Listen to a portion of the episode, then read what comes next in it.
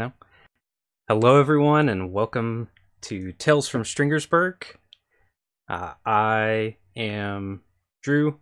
Joining me is Mercury and Mad Flack, and we're doing our first live session on Twitch. Uh, so thank you all for joining us. Uh, you know, we've been at this for roughly two and a half years, and if you've never joined us before, Your camera's then- frozen. Oh, my camera Your is camera's frozen. frozen. I don't know why my camera is frozen. One second. Oh, I think it's fixing. It's almost. Maybe. You got a little slideshow action going on. Yeah. We're still working out our technical difficulties as first episode will show. Um A little scuffed. yeah, it's alright. Let me just turn off my filters, see if that helps.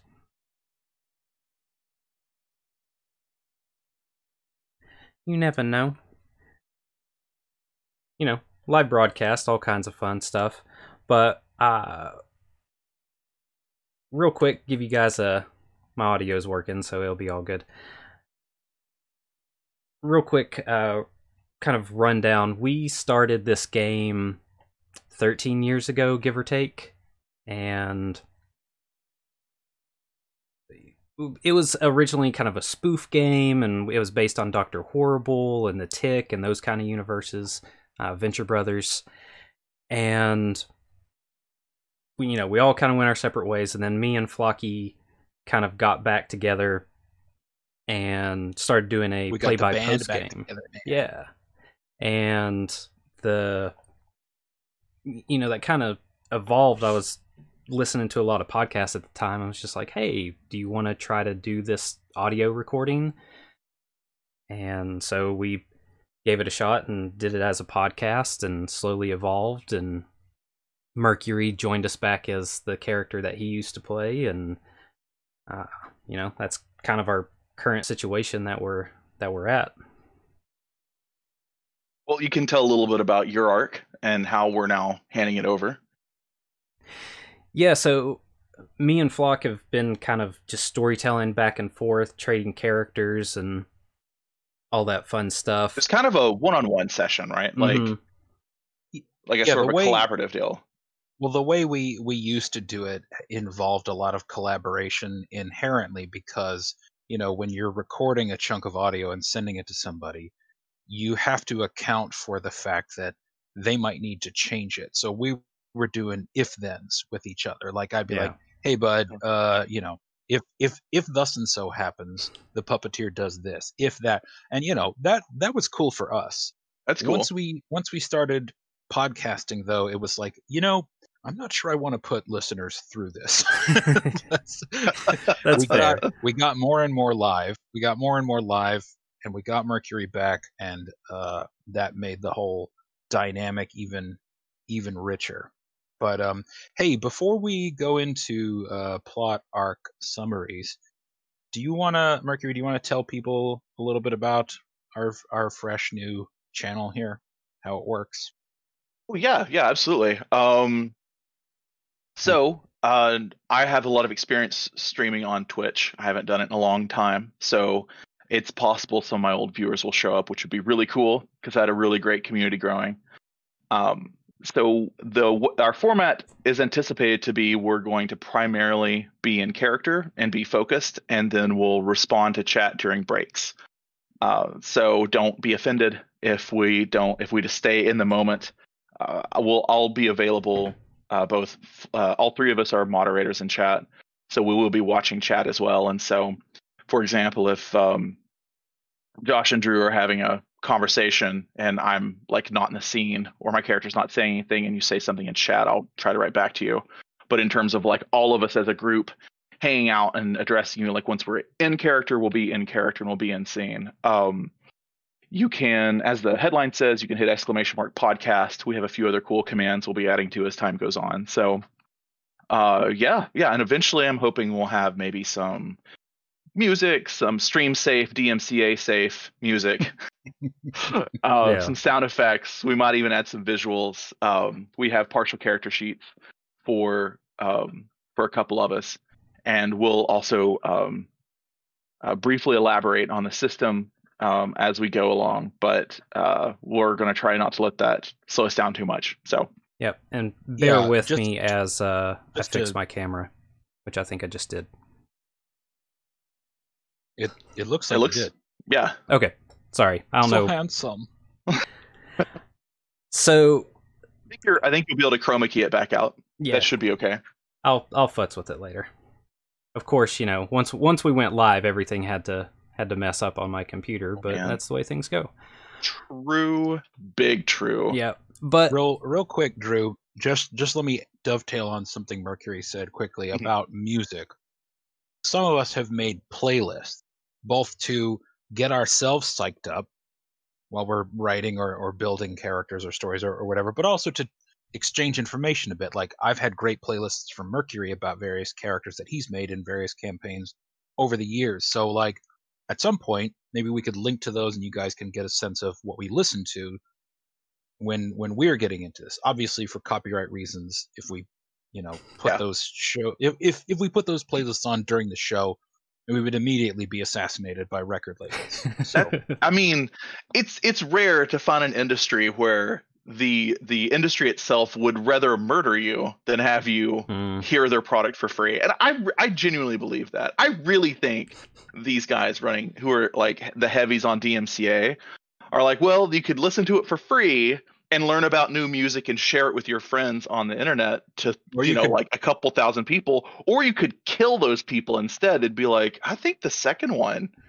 you know how much new awesome music i've learned i've i've heard and learned about on twitch like there's Mm. so much good stuff i've learned Right. so much stuff and then the big crackdown a couple weeks ago i'm like Right, all right right. well never mind so we won't be playing the music on here because we can't although we'd love to um, but those links will be available for Yeah. those of us that put a playlist together for our characters and and on spotify links so you can go listen to them in a dmca approved way for sure. But let me give you a little bit of the the preface, the the the beginnings of before this was a podcast or anything. Uh, Fergus Sinclair the face met- of, the face before the face, if yes, you will. the early face. Fergus and Claire met in Chicago. They joined a group called the League of Dubious Heroism that had various unsavory characters in some sense or another. Uh, after what was known as the incident in Chicago, the League of Dubious Heroism uh, had to leave, and this was all instigated by the Brotherhood of Ineffectual Villainy. Um, but right before they left Chicago, the duo was attacked by this kid named Horatio who was claimed to be their son from the future and was trying to erase himself, and it was this big mess.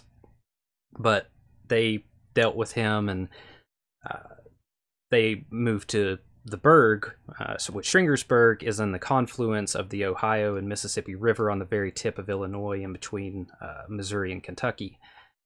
Uh, there, shortly after the group broke up, uh, Claire went off to better her research, but we'll figure out what actually happened to her later. Uh, and then that's when the, the podcast picks up. Uh, Fergus had changed his identity to the Knife, and he started a group called the Monstrous Squadron. But it fell apart shortly after running into this dude named the Nihilist. A bunch of their members died, and Fergus kind of went off and went a solo act. Um, but he revamps and starts to do his hero work from the shadows, and he's trying to uncover his origins uh, from Project Spectrum, which was part of MK Ultra. When he's met by yeah a- that mk ultra yeah, and he's met by one, a real one. old uh, league member named Reverb, and they come and tell him that they found this old mech from the group called One Eye, who was this meta gathering intelligence entity that kind of became sentient and did all this shady stuff, and Fergus had a giant chip on his shoulder.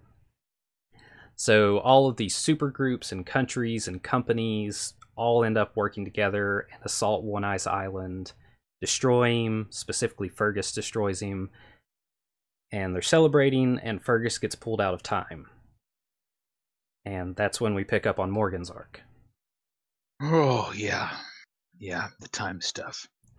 So, um, without knowing what was happening with the puppeteer, whose civilian name is Fergus, my character, true I- I uh, I kind of like wanted to do something a little more mundane because I've been playing with Drew for a long time and I knew we were in for weirdness that would be just like difficult to even comprehend. So I was like, let's let's stick with nitty gritty. Morgan's arc, the arc concerning Morgan Treadway, aka the Cerulean Sentinel, was about politics. Um, so in my vision of the world surrounding Stringersburg, you know, the emergence of metahumans and other super people has kind of made every big urban area its own little city state a bit. Because I imagine the federal government of this country and of other countries would be so busy trying to figure out what to do about superhumans that they would kind of let things drift back to local affairs. So Stringersburg had its own duopoly, its own two party system. On one hand, you had the strong American men Party, and on the other you had the Technological Progress Party, the strongmen and the technocrats. And when we picked up with uh, Morgan, who had been, you know, trying to make ends meet, he's a rough working class guy, trying to better himself, trying to be a hero by any means possible. We uh, we picked up with the city in chaos after a big sweep of of the elections. The Technological Progress Party won almost all of the offices, and there were accusations of election fraud, which as I've thought back, as I've thought back on this arc, I'm just like, man, I was picking up on some kind of vibration in the culture. It's year so and a half prescient. ago. Yeah. yeah, yeah.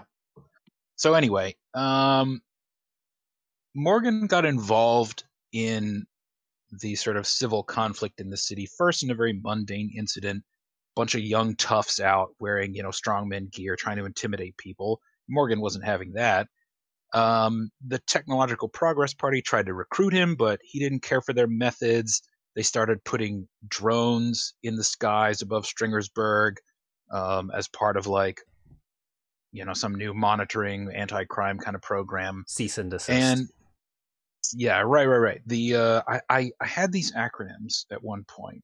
Cease is the acronym for the power armor suits that they deployed later. Desist was supposed to be something like distributed or di- anyway. So there's you know drones in the sky and these these guys who who uh, who Sentinel uh, Morgan beat up suddenly become the focus of all this media attention. They start being called the Sink Seven, the Sink being a neighborhood in Stringersburg that's slowly going underwater and where Morgan grew up. America's they get all Venice. this attention. America's Venice, right? They get all this attention in the press, and um, they're they're booked very quickly, rushed through the justice system, and it starts to make conditions for a riot. Morgan goes to City Hall where everyone's gathering to try and calm things down, but he was kind of outmaneuvered or, or outplayed by a member of a supergroup that we just called the Sept. Um, this particular member, Duke Disastro, is a magician of some kind, except he's not actually magic. And It's in he... fact a wrestler. No, not really. I mean, I I guess I kind of pictured him as sort of a you know mustachio twirling opera house villain, but with some of the like stage magic chops of like the characters from those stage magician movies of a few years ago, like like the the Prestige and all of that kind of thing. Anyway, Disastro kind of set Morgan up to fail, and and when he tries to calm the crowd, they get really angry instead, and he has to you know run off so he can't be responsible for beating up dozens of people. Um, and after that, he turns to investigating the two parties and you know how they've caused this giant conflict. And you know the the media was a big part of the campaign, including this one particular independent journalist who dies in the course of the arc. He's like the only person who's given Morgan a fair shake. Morgan finds out he's been kidnapped, goes to rescue him. It's a trap. The guy gets blown up. The the the villain who set the trap put a grenade in his mouth and rigged the building to blow. So Morgan gets shot, the building gets collapsed on him, and it looks like he's out for the count. But at that point his armor that he wears is this like enchanted suit of armor that he found in a derelict warehouse. Something in it activates, and he becomes aware that through the suit he's part of this ancient argument between two very powerful magicians about how the fate of humanity should proceed. And the two sides call, call themselves con- continuity, which supposes everything needs to be as much under control as possible at all times, and contingency, which is like we need to have a couple little weird things tucked away in the background just in case. Like things can't be uninterrupted under control the whole time. Every now and then we need to have this little weird background ploy that comes in and turns things over at the last minute. So Morgan learned about that and he, he got back into the, the fight between the, the parties in the city and ultimately took a shot at Greg Greenwell, the billionaire industrialist funding the TPP. Morgan wasn't able to catch him, but he did drive him out of town for a while with the help of some friends like the occult detective Roland Eckes, um, another member of the Sept called Sister Catastrophe, um, and also his childhood best friend, Bianca, who's a minor metahuman. So at the end Young? of all of that, huh? She's young. No, not she's that a- kind of minor. Oh, oh, Wah, oh. wah. Ah, that's Ah, Oh, this guy. talking too long. Yeah, yeah. No, no, no. uh, But but anyway, so at the end of that, there's this like uneasy peace deal. Morgan shows up to this publicized meeting between the two sides, and he's kind of like, "Yeah, whatever. I I hate both of you, but I don't want my city torn apart." And at the end of all of that, he laid down his own law, which was, "Don't come to the sink. The sink takes care of itself. Fuck you. Get out of my neighborhood. We're good." And even brokered a deal with the MHTF, the Metahuman Task Force, which is our like superhero cops. He managed to broker a deal with them for a while. It was just like everybody stay out of the sink, and that was where we left Morgan. Yeah, and then we uh, pick back up with Fergus, and he wakes up and he's pretty much chained to this quarantine cell uh, that he's not able to escape for. He finds out five years. Like time moves really slowly, and he's racked with all these weird, different types of pain and everything. And then one day, his physical form just releases, and he's made out of pure psychic energy. Uh, but they eventually release him out of this, and he finds himself in a realm uh, of a being known as Imminence Present, one of the triumphants of time. They're pretty much entities that embody a tense of time. There's past, present, and future. And this entire realm is populated by what are called variants, which are singular beings in the entire multiverse. There's no other being like them anywhere else. So there's not a whole lot of them. And the thing that variances can do is permanently affect timelines, and they're recruited into the Triumvirate's armies. Each one is able to be recruited at specific times and points, like they have to fulfill certain things. It's a very vague explanation. that they Press got. ganged. Yeah. And Yeah. it's you know rumored that if you fulfill certain duties or whatever, you'll get thrown back into your own timeline and all these other things. Uh, but Fergus tries to escape back to his own world multiple times, and eventually he's thrown out into the nothingness between time, and he's chased by this ancient, unknown Cthulian being through space until he arrives in Majesty Future's realm. And in Future's realm, Fergus finds Horatio, as this Cl- him and Claire's uh, son uh, from a would-be future, and he also finds Claire. Allegedly. Allegedly, yes. Not necessarily biological. Yes, it is. He is not a biological Yeah. child. He is a Right. like test tube in the future that he's from. Claire and Fergus work together to make a being that has no meta potential in a world full of metas. And he ended up fashioning a suit for himself where he could absorb any meta's power that he was in proximity to and keep it permanently. So he's got an entire world of powers, pretty much. Um, and he's one of Future's four generals. Uh, but Claire's been here since the League split in the original timeline, and time rewrote Claire's history to have it make sense, pretty much. Uh, so Fergus just thought that she was off kind of doing her own thing. But Fergus and Claire try to find a way to leave Future's realm, and they're right on the verge of it when Past comes and attacks Future. And Fergus again is slung out of the realm, but this time he's catapulted to the end of time where he finds a woman named June. They have a conversation. June sends him back to his world, his time, and says that he needs to find her before the war starts. Uh, and then Claire, while all this is happening, teams up with Horatio to find her way back to the Burg. And when Claire arrives, she find out finds out she's working for a major pharmaceutical company named Lucid Pharmaceutical and is close to perfecting her formula that would unlock meta abilities. Uh, Fergus and Claire find each other again. They find June. June's being hunted by the triumph- Triumvirate due to her ability to alter her own timeline. And then uh, Fergus and Claire recruit the Monster Squad, the new iteration of it, uh, to help protect June. Future sends a force to take out June while uh, Fergus and Claire are at her workplace that's been assaulted by Present's forces. Uh, the Claire's co-workers are attempting to release the formula on a global scale, just up in the out- atmosphere. Uh, they they stop that from happening, and then they rush. That was like a, a weaponized, aerosolized, like give everyone yeah, the pretty- meta. Yeah, formula, Pretty like much. like force them. Inflict To be- superpowers on everybody. Mhm. Yeah, and in a world where superpowers are very unpredictable and and in many cases quite a liability, uh, that would Grimy. be disastrous, grimy. They Yeah. can be grimy, moist. They can be very moist. Well, and that's one of the things that in our world, certain powers are a rarity, like flight and super toughness and everything. So uh, a lot of the characters are kind of glass cannons. Like they can inflict so much damage, but they can't take it. Like that's kind of a, a theme.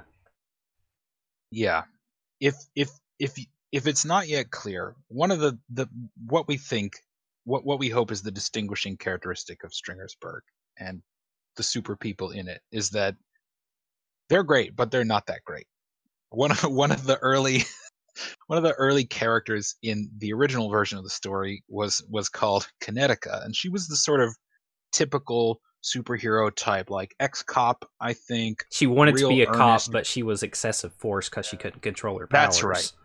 Right, right, right. She she wanted to be a cop, and she was super gung ho about the whole hero hero gig, but she could just all she could do was blast, and she always blasted too much, and you know all that all that property damage, which is not a big deal in the major franchise stuff.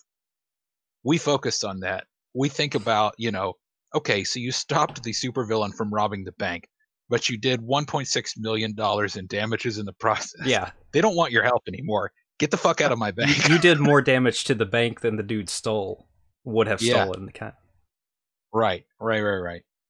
Yeah. But anyway, to finish So- finish that out, Morgan and company end up showing up, help Claire and Fergus fight this future force, end up winning by the skin of their teeth.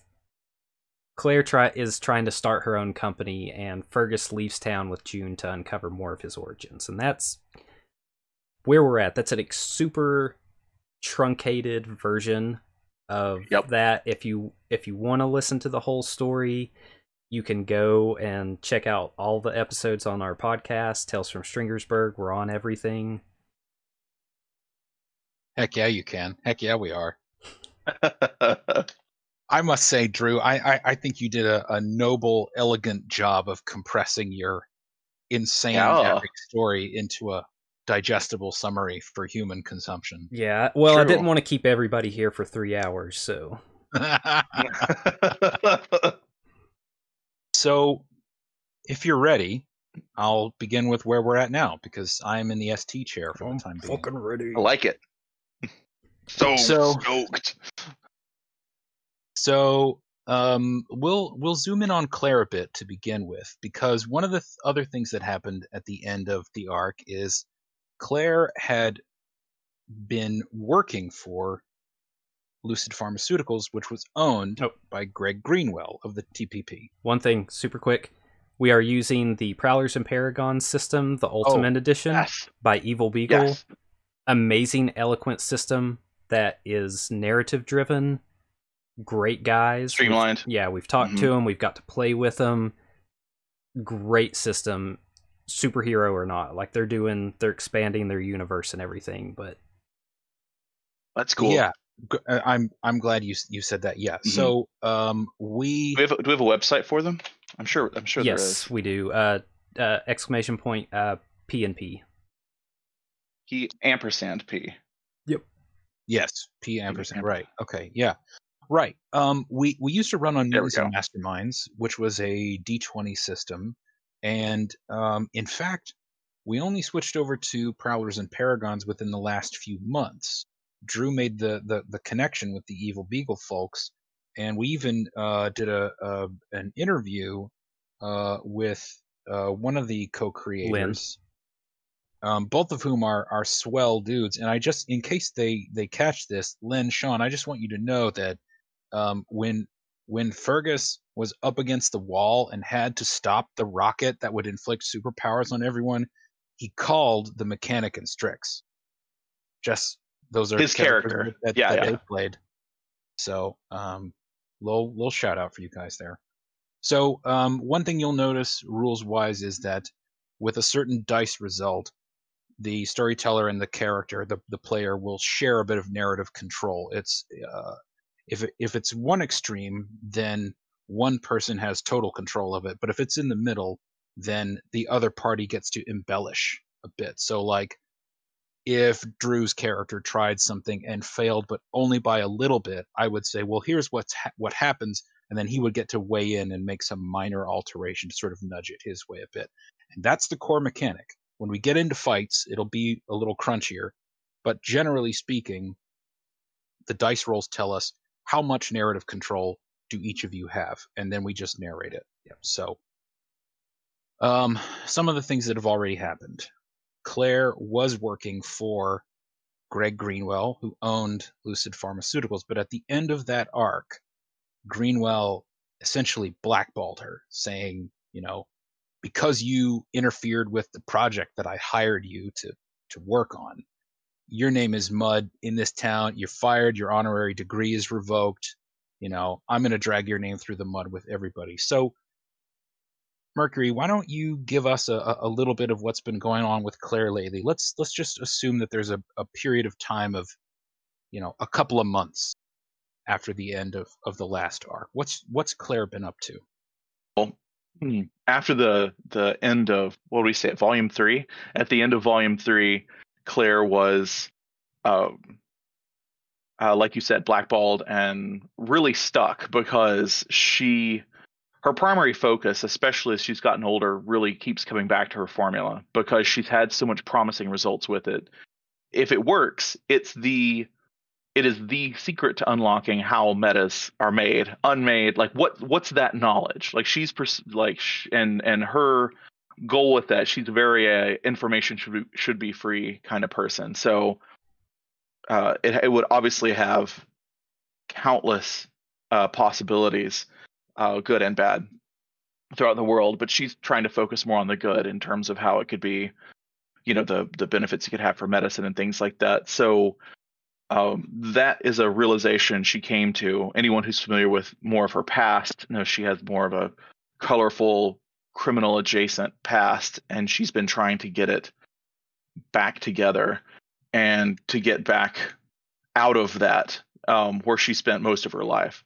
And so uh, she she originally was doing that by being a superhero to use her powers for good and see if she could stop enough bank robbery, robberies to clear her conscience. But what she's been uh, uh, with the time she spent with the um, I, for, I forget the name the past pu- past present and future. Triumvirate. Yeah, the triumvirate? Was it tenses or something like yeah, that? you, yeah. you were in Futures Realm. and uh, that's right so while she was in futures realm she had a lot of time to uh, reflect and grow up and mature. And all she really wanted when she got back was to get to work on her formula. So when she comes back and finds herself as a lab technician with tremendous breakthrough with tremendous amount of resources at her disposal she'll be redoubling her efforts now. So she'll be redoubling her efforts But then, now so but then to lose all of that backing and and the, the, Oh, the but then- corporate, but then to lose all of that backing and and the the, the corporate support. gonna- I mean, be off on her she own now. Won't that be able to f- work in a competing industry, an existing one, so she'll have to create it herself. So with uh, help from Fergus, she's put together a, you know, a small to medium size uh, science lab that she is doing. Probably has some menial work to make sure it has a revenue stream, like uh, lab processing stuff, like DNA tests and that sort of thing, and blood work.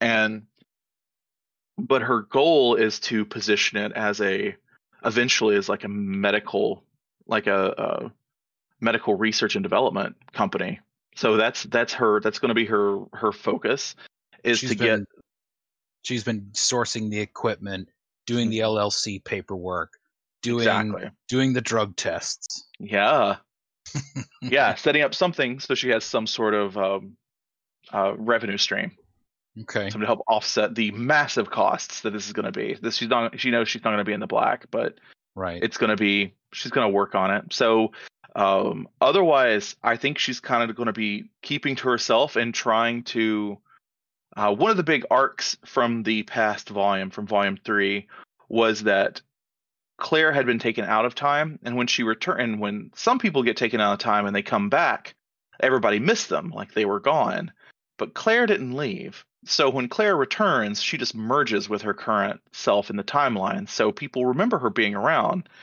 and that's terrifying. So she's also going to be trying to figure out what happened, Reconstruct her life. reconstruct her life. And uh, when she tried to recall it, it was just too overwhelming, and she blacked out during a meeting and like a board meeting. And Oh yeah. um, yeah, so she will she will have been trying to nibble away at that to see to remember what other people because she the way that information comes to her is through her memory about the other uh, timeline that she was Yeah. not a part of. So she will remember it, but she doesn't yet. I like to think that because she has to consume so many calories that that that in a way sense memories of food would be really useful to her like a like a particular meal like something she wouldn't normally eat if she's like oh i'm having ethiopian food oh fuck there was that time that i had ethiopian food when dot Mhm. dot dot dot I love that sponge bread, man. it's so good. something like Um, I think a lot Yeah. of Claire's memories would be tied to food in some way, since she's always like, Oh yeah. Well, she's got to be. And uh, oh, the other thing. Um, so the two the the two people she worked with at um, I just have a total like memory drop of names tonight. Apparently, Lucid. Lucid that she worked at worked with at Lucid um, were uh, uh, had access to either her full formula or at least parts of it, or at least enough to be concerning. And even if Claire's not specifically concerned or angry at them, she knows Greenwell will be. So, Right, so she's there are- definitely going to be there are competing versions of her formula out there that were essentially Right. stolen from her Yes, and not by people she views as malicious, but that people that she knows are probably in hiding. So I don't. I mean, I'm sure it's going to be a long term thing, right but she's interested in trying to find find them, find out more about who they are, try to remember details about them that they would have told her while she, while the alternate timeline her was there. That she, the part she doesn't remember. So I think we left it where she knew that Ree, one of the other mm-hmm. scientists, and Nine, their metahuman test mm. subject, had gone off together. And Ree and Nine were somewhere with part of the formula working on it mm. together. And then the other scientific partner in the Enterprise, Arturo, also a, a, a metahuman in a very specific way, Arturo had sort of cashed out. He had like left the project and, and returned home to South Africa but wasn't necessarily working on it himself, was just interested in monetizing what he knew. Is that accurate, Drew? Is that pretty much where you left it? yeah, that's that's pretty much spot on. Okay. Right. Like Ree Now- Ree and Nine are true believers in in the research, like what they were doing, like giving everybody Right. powers, like Claire, yeah. Yeah. But you know, not not true believers in working on it with her. so it's gonna you know. Mercury put her in uh oh right my bad sorry um sorry i was i was trying to i was trying to be on the slide to pull up uh soundtrack by twitch but we'll mess with that some other time I was like, it'd be nice to have a little light music. So The learning times. I can just sing. Right. I can sing occasionally. It is soothing. Just sing your narration. just just sing for three hours straight, Josh. No problem. Perfect. Yeah. Yeah. Full So- volume, on Right. key, same Yeah. song, over No and sweat. over. Completely Now go. untrained. What about Morgan? What has what has the the one time Cerulean Sentinel been doing for the last couple of months? I I I remember you said he started to train people in the sink in martial arts, but does he have like a like a dojo? Has he formalized this eclectic blend of styles and techniques that he knows? Kinda. Um, I'll give like the the very short version of, of Morgan to everybody is he's always been dirt poor. Whenever he worked three jobs and saved up enough money to take a martial arts class or anything like that, something would happen with his family, him and his dad or whatever, and he would have to take all that money and put it towards them just to survive. But He'd he have to go ju- bail Richie out of jail, yeah, or, but he or, was or whoever. uh, you know, uh, just a natural at fighting, a martial artist and everything. So he would pick up this stuff just crazy fast, and which was good because he conflicted a lot with the people in his neighborhood because he wouldn't do sh- shady shit. He was way too moral. Um, but anyway, he since the losing the suit and everything, which his best friend Bianca now has. Uh, he's been on a rough road. He's he started this martial arts school to help kind of everybody in the sink to get it. Yeah, it's it's this merging of styles that he's learned. Uh, it's just in their headquarters, which is a, a shitty warehouse that has a couple of rooms that are kind of cordoned off with some, you know, scrap bits and everything. And um, yeah, so he holds classes like once, twice a day, goes out on patrol. Uh, he's got a somewhat advanced suit of body armor. Like it's probably some type of titanium mix that this guy named Red Empowered Scout, who was trying to start a what we would know as Power Rangers, uh, tried to recruit Morgan into his group, and Morgan was like, Uh, uh, "No, uh, f- flower dangers yeah, for copyright purposes. Flower dangers, Yeah. yes. um, That's a name of a group of people. But Sure. since the TPP, Morgan has no trust of magic.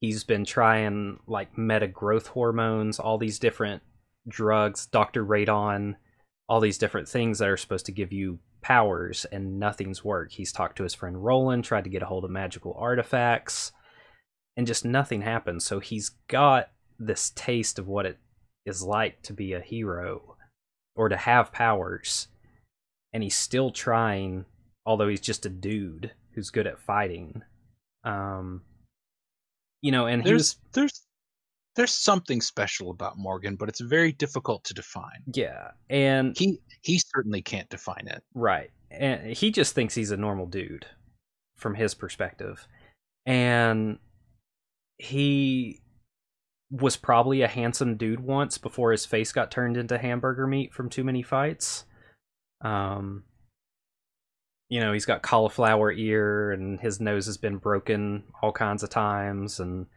That hardcore MMA face, right? yeah and he's built kind of like a middleweight dude uh, kind of like what you would think of a um, uh, Georges St-Pierre kind of fighter for a physical reference.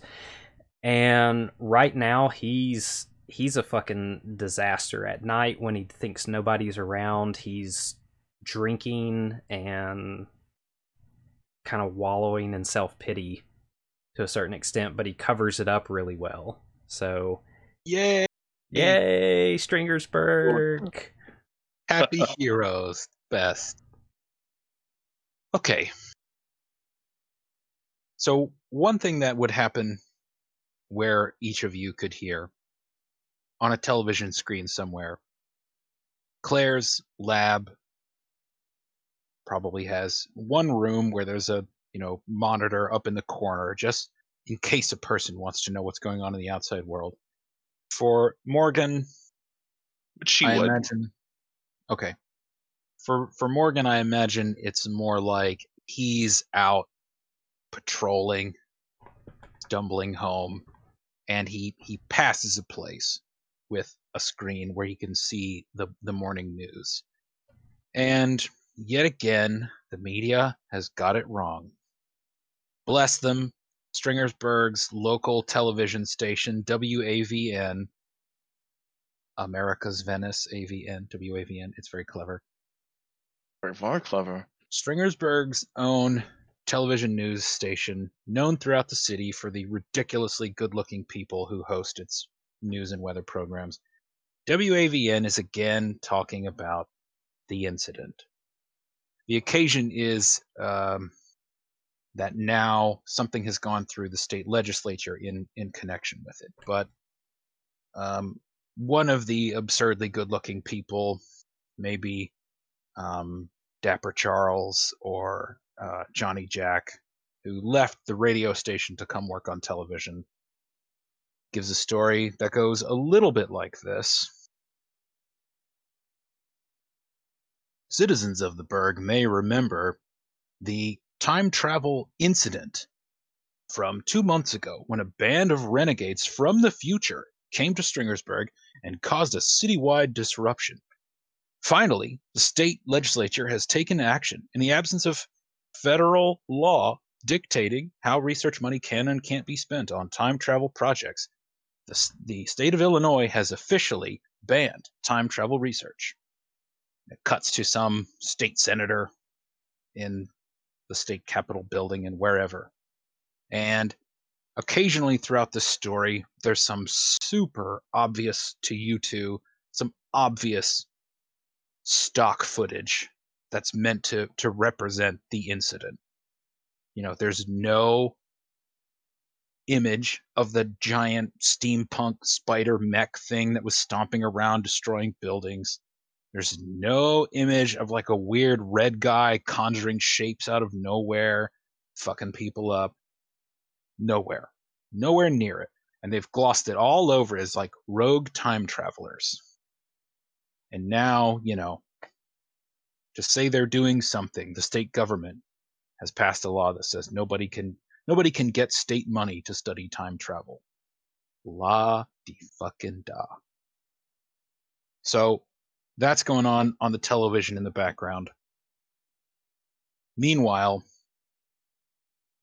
you know, as as Claire turns away from the broadcast, whatever her reaction to that might be, Mercury, I'm prompting you. Oh, I'm sorry. I'm sorry. One of our one of our viewers posted some uh, emotes, and Nightbot was Nightbot stopped him, so I was just Hmm. apologizing. Oh, okay. Um, so we'll we'll get that fixed soon. Yeah.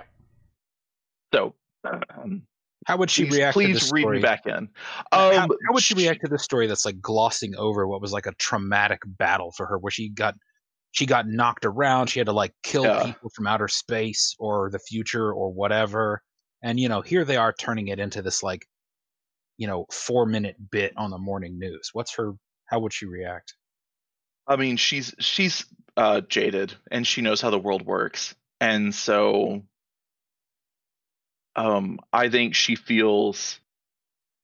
I think I think she feels unsurprised, but I also think she feels a little twinge of remorse that the work that she did isn't getting shown off.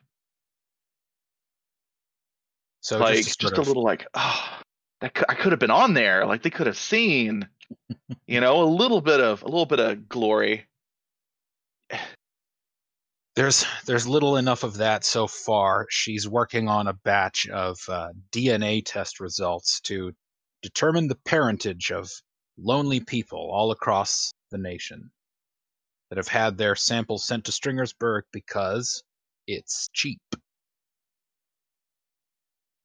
She's in the midst of working on this super boring task, which she can probably do pretty quickly. Every bit of it that can be done super fast, she does super fast, moving several times the speed of a normal human. Somewhere in there, her bracer gives her a message. Long time ago, I decided that uh, smartphones are, are not cool and not fashionable. And wouldn't it be cooler if you wore one on your arm? and it had like a little keypad on it, and you could buy special shirts that cut off at the elbow to. I mean, get We're missing with out, it. man. Yeah, Get the with it, technology's there. The technology's there. I mean, how great how great would that be? And, you know, a lot more and- space. It could be 16:9 formats. You could watch Totally. widescreen stuff. Yeah, You yeah. could rotate and and have like your have like a camera here. You know, endless. you could take selfies with it. You could take photos of other people. uh huh. And Great. and in the event of a confrontation, you could block maybe one deadly attack and then lose your super expensive piece of gear. I'm just saying, whatever tech startup company that gets in on this, I just want two, three percent, you know, for coming up with it. That's all I want. That's all Yeah. I'm saying. Yeah. Anyway, See, Claire's it's only fair. It's only fair.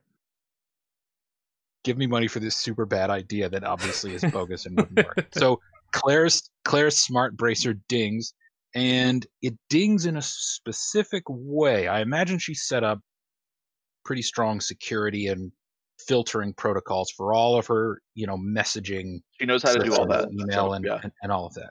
So the particular ding that that she gets here is one that says, you know, a person using a secured method of communication has tried to reach one of your secured accounts, which means they know something about you enough to not just, you know, be like, you know, drclairerobbins.com or or whatever. Right.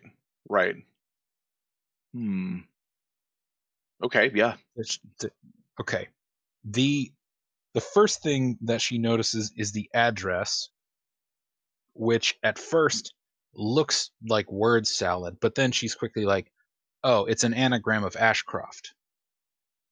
Okay. And then she's like, "Who do I know? That's a- oh, right, Val Ashcroft, former supervillain known for her super strength, member of the Technological Progress Party, someone who is supposedly participating in the Greenwell blacklist of of her.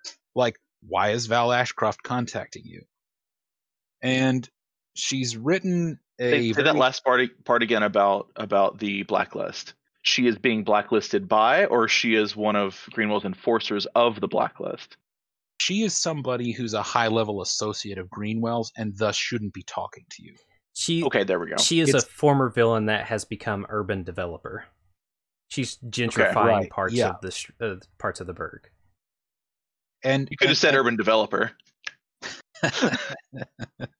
yeah, and and in that capacity, she has alliances in the TPP and and and with Greenwell. She's not necessarily a technocrat herself, but they got good money and they want what she wants, so she works with them. In theory, somebody and and and you know, her name is on new properties all over the city. Um, you know, she doesn't shy away from publicity. So, you know, in theory, she shouldn't be talking to you, but she is. And the gist of the message, which is very terse, is basically, you know, things have cooled off a bit. I know the value of your work. I want to invest. Let's meet. And she suggests a time and place. Yes. Okay. Not So only that's- not only because she's not only because she's considering it, but also because this at least interesting. This is at least intrigue. She is a very curious person, so she's yeah. Let's, let's see what he has to say. She has to say. So Claire responds just yes. Yeah, Okay. succinctly, succinctly yes. Okay. So, uh, you know, photon mail or whatever it is takes a little longer than uh, regular commercial email addresses to process things. There's a bit of encryption on each end, but um, there you go. the the response, her response, is as quick. Uh, you know, this is all Good. happening very. She she was waiting for this. She's got an alert or something on her end, and um, the place that she suggests is uh, a cafe that's um, on. It's right on the other side of one of the bridges to the sink. It's like right on the on the non-sink side. Um, you quickly, just sort of out of instinct, search it on uh, Google or Google or It's Fugal. It's canonically Fugal. That's right, it is. I just wanted to suggest other hilarious Mm. sounding faux uh, names for that. The uh, this this particular uh, place, um, first of all, its website comes up and tells you that it's a it's a you know um, high modern gastro pub in the style of, and it names famous restaurants from bigger cities than Stringersburg. Then there's under that the like encyclopedia page or or or like old newspaper ad that's like former blah blah blah cafe now this and how deep is she going to dive into this because i assume there's at least a surface level scan that she would do but Yeah. is she going to dig any deeper into it Is there any history here? Like, is There there any is. like news? Are there like news events that have happened? let's let the dice tell us Cross reference that with a news search. news.fugle.com. And for people that aren't familiar with the system, the dice rolling is super simple. You take your stat, whatever it is, roll it. Evens or successes, odds are nothing, are not successes and sixes are two. sixes ex- oh right they don't explode they count twice You can spin resolve to That's have right. them explode. Yeah. Oh yeah, that's right. Right, right, right. Thank you. So let's call this a let's say it's an investigation roll. Let's see what all Claire Go. turns up there. All right. Ooh. All right. So for her investigation, sorry, I'm just juggling the stream here. And three. All right. Well, that's lovely. Well, you're you're up against average difficulty, which means you only need one success. And you Oh, got four. Okay. all right. So Uh, um, on on subsequent streams, we'll make sure that the dice roller is visible to you all. yeah, we have a lovely um, mechanical entity that keeps track of our dice rolling for us. All hail the True. dice butt. Serve me, machine. Uh, anyway, so with four, Claire doesn't. Claire barely needs to see like four results down the headline to remember. Oh, that place. There was a notorious incident of political violence there during the last election cycle, which sparked the whole Sink 7 thing and all of this stuff. It's also, she knows, located by this business incubator, which is heavily TPP funded and, and influenced. People who are Stringersburg historians were livid about that cafe being torn down. There was some, you know, ad hoc c- committee to preserve the blah blah blah cafe. You know, like this is where it all kicked off. You can't turn it into a modern Right. gastropub. And the owner was like, "I'm fucking done. I'm leaving this town. Fuck you Yeah. guys." you have one superhuman riot in your cafe, and then everybody gets mad for some reason. Yeah, take your, you know, fifteen hundred dollars in in crowdfunding for historical preservation and shove it. So that's what this that's what this place was. Now it's a high modern gastropub. It's called um it's called Whiff. Of course They it do is. So some it's of that expensive. So it's expensive. Yes. They they do some of that molecular gastronomy crap where they turn Oh, solid yeah. food into gas so you can only Mhm. experience it for like 10 seconds and then you have to pay pay for actual food so you don't starve. Yeah. It's like that. Oh, oh, so it's it's like super fancy. So it's got Yeah. like the five the five dollar symbols, not four.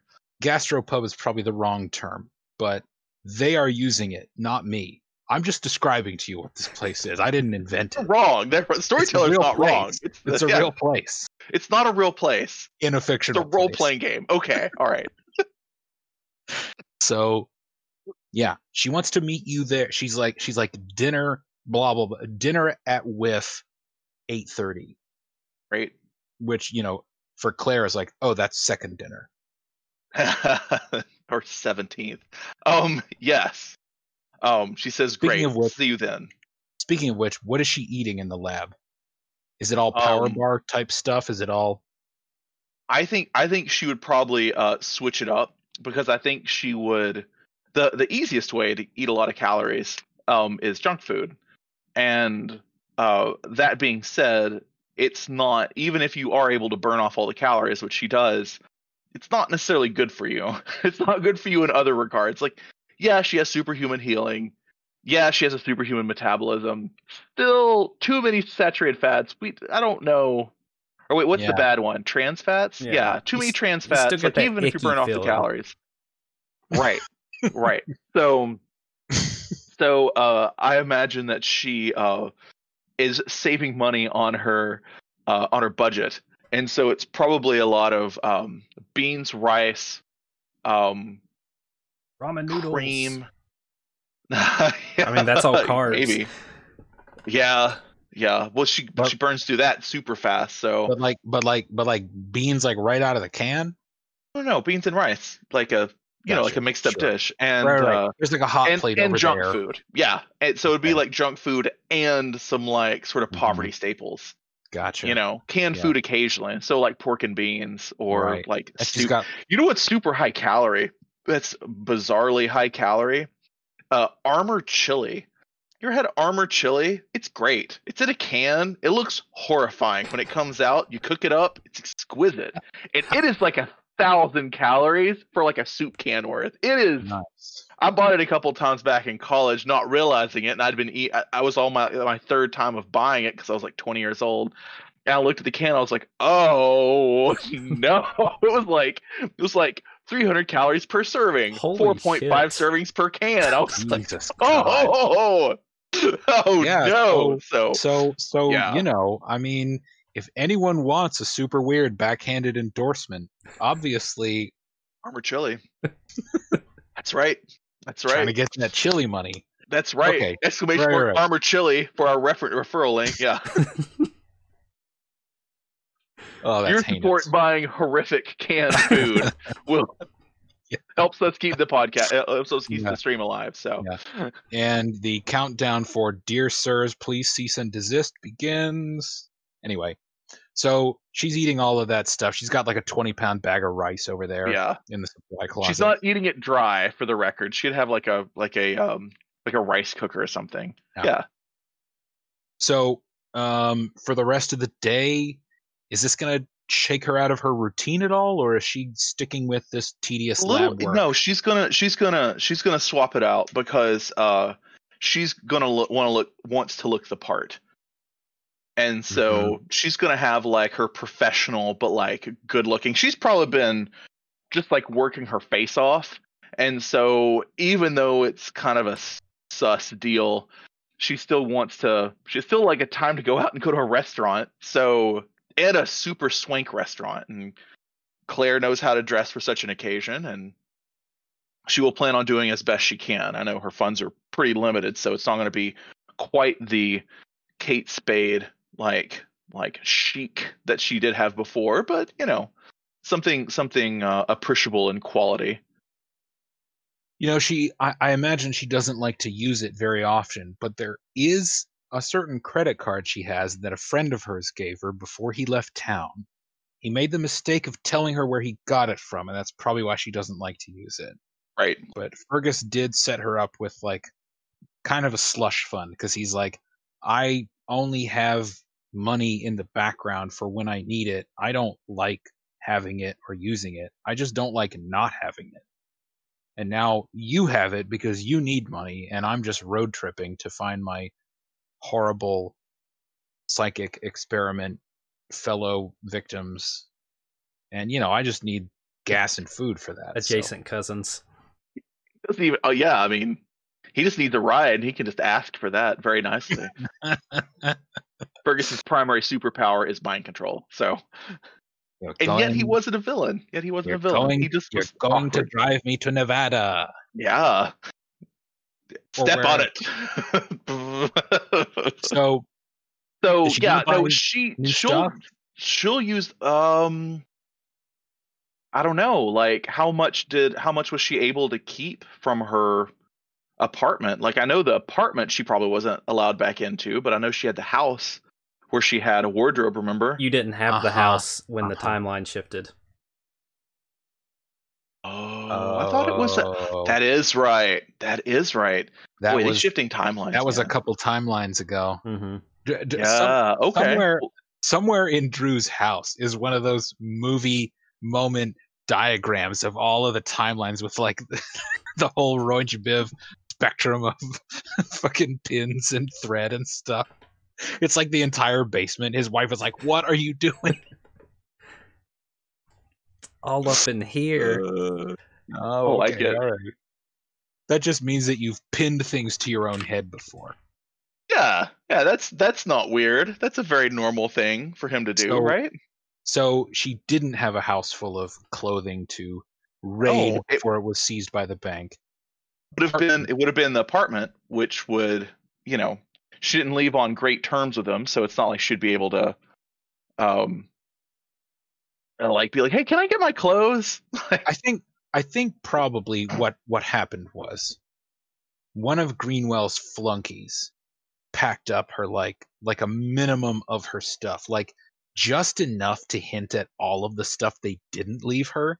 She'd be like, "Here are your things. Here's like one of each of your things, including a a suit that's of high enough quality to to fool rubes who have no fashion sense, but is Yeah. a dead giveaway to to high rollers. It's like some middle brow fashion line Perfect. that somebody like Val Ashcroft wouldn't be caught dead in. Oh, She's got one nice outfit like that. Nice. okay. Well, um, if it's a if it's a poser piece, then um, she'll get she'll get something. Yeah, she will she will go out a little earlier to get something nice. Okay. She's been you know looking for an opportunity to do so. Okay. So she's out shopping, juggling that with work, having all sorts of thoughts. Oh, so many thoughts. And and like uh, and like she's she's frustrated with herself that she feels a little bit excited Mm, because she's a little like, well, that's you know, that could be cool, Could be very cool. Could be a total game changer right? Could be, could In be a a trap. in a mechanical sense. It could change the traits on your character sheet. Oh, oh. Wait, this outfit is going to. Hold on. No, hold on. no, I'm just kidding. Okay, so while Claire is out trying to wrap her mind around this new possibility and, and present herself right for it, Morgan has stumbled back to his training space and prepared, I suppose, for the morning class. What's what's the roster like for the first class of the morning? I think it's mostly depending on what time of year it is. It's mostly like kids, um, high top. That that teleporting meta is like adamant. He's at every single class. Uh, you know, just a handful of adults. A lot of people that got hit with the uh, mutant explosion a couple months ago and everything are like trying to test out their powers and everything. You know, some of them are could legitimately be heroes or you know, make a living at the uh mutant sports league, meta sports league. Mm-hmm. Right. But some of them, like their power that they got was gills, Mm-hmm. and they have to figure out how to how to deal with that. Yeah. Okay, so um, what time is the first class of the morning at? And and and in terms of the season, I think it's autumn now Okay. in the Berg. Does that sound right? Is there any problem with that? Nope. It sounds right. Okay, it's it's autumn then. I think the But- first but, you class know- would probably be around nine ish. Okay, right, right, right. Not one of your try hard dojos, not, you know, flyering and, and, and billboarding the city, just like fucking nine o'clock, I, know. I think he started that, and like a bunch of people in the neighborhood were like, "Morg, really? Six thirty? Oh, that's what I say when I see those fitness classes. I'm like, yeah, you know, I do. I do want to take a uh, a, a a fitness boot camp at 5:45 in the morning. I do not. Yeah. if I was the kind of person who could get somewhere at 5:45, I wouldn't need your class. yeah. So- exactly. real. Exactly. Uh, but also one small thing about Morgan is everybody in the sink who's a local refers to him as Morgan, but it's like you don't people refer to him as different names outside of the sink, but it's like because he's been he's been trying different hero names. yeah, he's a well different he's a well known secret. right. People go. from his neighborhood know who he is. hmm Right. Okay. So, um, the usual crowd that you've come to expect for this ten, wait, nine, Yeah. nine o'clock. Okay. The usual nine o'clock crowd is there. Um, there are, you know, a few little kids, and he's got, you know, like a like a senpai for them to sort of lead that that side of things. You know, because he doesn't want to stand around for an hour and a half just being like, plant your feet, plant your feet then there's some you know late teens early 20s kind of people some of whom are serious some of whom are not and then there's a couple of you know grown ass men and and women who are there because they got robbed once or you know their spouse is a, a, a bastard of some kind Yeah, or and yada, he's yada, yada. definitely tried to like make sure at least everybody in the sink has had one class of like self defense kind of deal. Mhm. Like even if he has to go to like old Miss Robinson's apartment and you know teach her instep, elbow nose Right. kind of deal. right right right right right close your fist matilda close your fist i know you saw karate kid you can't do knife hand you can't do knife hand doesn't work. Not Yeah. like that. Like this. And don't even do that. Yeah. Someday we'll be so lucky as to have a fan base for this show that someone would immediately be like, um, your GM should know that that's spear hand that he's doing. Uh, I- ideally, ideally, our- our Ideally, community is going to be make it's going to have like recurring memes and be like, "Hey, remember when?" like that's oh, that's yeah, more yeah, of yeah, your yeah, yeah, it's more of your wholesome. You don't want actually, guys. You want No, you're right. you you're want right. wholesome memes that are kind of dunking on us, but also like, in a fun way. yeah, Hey, I spent many years as as actually guy. So actually, I would say it's more like several decades. I'm just kidding. I'm just kidding. Oh, shit. somebody on on on Reddit, I think, made actually a seventh level spell in Dungeons and Dragons. Very And nice. I know because my friend my friend Nick sent me a screenshot of it. But enough about that. Yeah. Man, So- getting that link to you is that is a Nine o'clock class. not a not a good Nine look. o'clock Oh class. right, nine o'clock. Nine o'clock class. Yes. There's a couple of other people who either are are new or just haven't made an impression yet. Um, there are uh, a couple of of well, actually, let's see who he does and doesn't recognize. Let's call this. Uh, let's just use a base stat. Let's use perception. Okay. Yeah, let's just have a perception roll. All right. And this is average. Actually, this is hard difficulty, so you need to beat two. All Meet right. or beat. Two successes on four dice. Okay, all right. So, um, there are a couple of women who he mm, he thinks he's seen the smaller one before. She's like barely five feet. Um, kind of that like thin muscle kind of build. Um, but you know, probably in her late thirties from from the look of her. Dead serious expression. Just you know, watching everything, watching everybody, kind of hanging out with um, a a taller, uh, more Folksy? build on the other woman. No, no, no, no, no. No? That's not the word I was going for. Thank you, though. Um, I please please continue to suggest words to me. Yeah. It's just that's not the right one.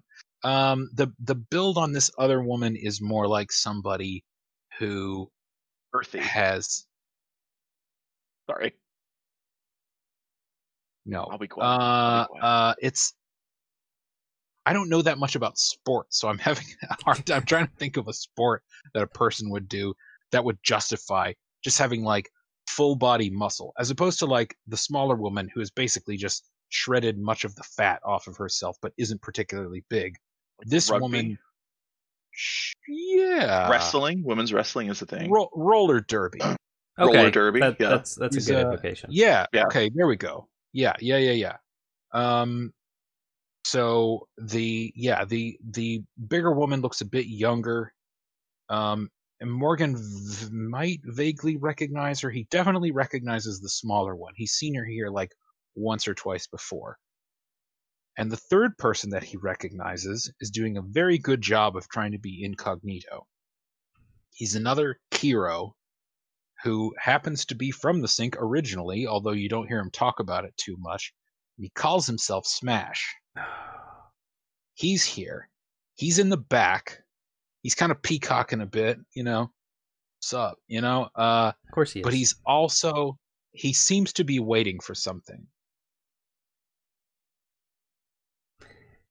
He was he was real heavy with the strongman, wasn't he? He uh yeah, he was on the radio at at one point during Sentinel's arc saying things that sounded like a declaration that he was Hmm. for that party. Yes. All right, Morgan's just gonna let it slide for right now and kind of, uh, unless he gets out of line, uh, Morgan's Mhm. not gonna. Like, who Okay. knows? Maybe maybe he's not a total dick anymore. Maybe he's learned his lesson. Maybe not. Maybe So- he has. Yeah. So I guess he'll just kind of start up classes. Okay. Is there and you know, this is me in in my capacity as kind of similar to Morgan, done a little of this, done a little of that. Is there any kind of like dojo kun kind of thing at the beginning where they declare their their values or like, you know, bow to some portrait of some dead guy or or anything like that? I think it's kind of adopted a little bit of his own personal code. Um, Mhm. but it's nothing formal. Like he doesn't get everybody to do it. He's just like, you know, before we start off, don't be a dick. Uh, you know, if someone says stop, you fucking stop, or I'm gonna fucking stop you. Um, if you are a dick, I'm gonna cold cock you in the back of the head, and you'll wake up outside. He's just very like matter of fact. Like he doesn't put up with dumb shit. He's had to deal with enough of it. Um, and he doesn't But- want it but he- where he lives. So he just sort of gives a spiel at, at the beginning Yeah. of class. There's no bowing or or any of the tr- traditional trappings. I, I think he tried it and he is so awkward at it himself. Like he hasn't had the most formal training he had was at the local boxing gym. Um, oh, okay. So it's a much more of that kind of atmosphere than a, a like a traditional dojo. Right. More like Angry Frank than, you know, Sensei Hakato or something. As much as he would want it to be that, it's just not where he's at in his life. Okay. So, uh, what sorts of activities typically happen at the nine o'clock class? Specifically, what's the lesson plan for today? Uh, he does, you know, general physical exercise, you know, warm ups and everything. Warm up. And then, you know, he'll separate like the younger kids in the middle and everything like that and give them Mhm. their side stop. Yeah. And then it's, you know, he'll do a routine of punches, kicks, blocks, things like that. And Basic then, technique. Yeah, basic Right. techniques. And then he'll kind of pick people that he sees equal level and then he'll do like a light sparring session or heavy depending Okay. on how experienced they are. And he'll jump in occasionally like he'll he'll fight with people and like you know Mhm. pop them somewhere and be like you keep leaving this spot open and then keep drilling Mhm. them until they pick up on it. Okay. So, warm up goes pretty well. Um, Smash has sort of moved up from the back of the room. He's in a spot where he's definitely visible to young women and also young men who are who are in the room. He uh he sort of makes a show of it being easy and he is in very good shape. He's wearing a tight t-shirt and everyone can see all of the muscles that he has. Uh during basic technique, Morgan Morgan's wanted looking- to back in the day get his hands on Smash because of the shit he said, so somehow he's gonna work it to where they end up fighting each other, and he Oh, but bro, Okay. be patient. Believe me, this is happening. D- You didn't think I would first Uh, episode just I- I don't know. Uh, No, no, come on. Just right. if okay, so I, I was just gonna add. I think that he would probably notice that these two women that he vaguely recognizes during basic technique, he can tell they're they're real crisp and a little impatient. Just like, yeah, yeah, yeah. Got it. Next. Mm-hmm. Smash is almost like that, except there's there's one kick he has no idea how to do it, Okay. and you can see this look of consternation on his face. But when it comes sparring time, he he all but hurls people out of the way to get to where Morgan is, All right. and it's Morgan's beeline for him too, in a in a in a way, is what it sounds like. yeah. He's like, oh yeah, yeah, yeah. That's that's good. Okay, next. Uh huh. Yep, you got Uh, that. Uh huh. They come they come to face off somehow in the center of of the space. And Smash gives him a look of like sly recognition and he's just like, "Yeah, man. I get it now." hmm So what's it like without the suit, huh?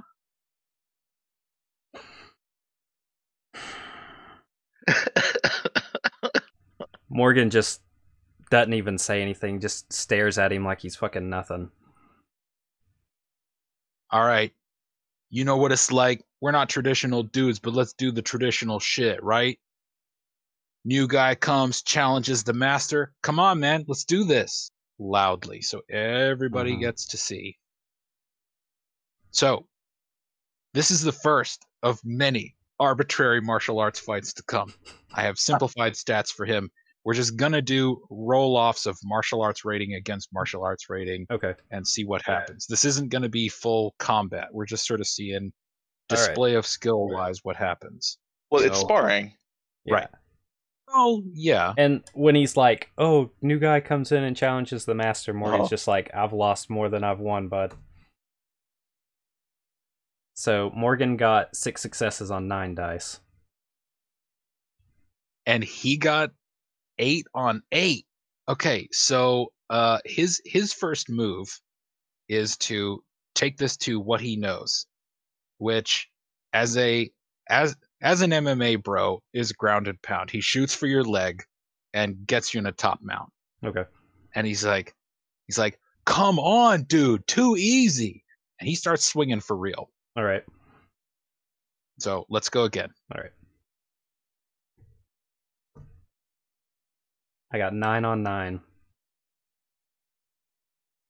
Man these are high rolls. He Yeah. got seven off eight. Okay so morgan morgan takes control of the exchange. What happens? All right, when he comes, since he's in full mount, when he comes down with a swing, I'm gonna grab his arm and throw a triangle around him.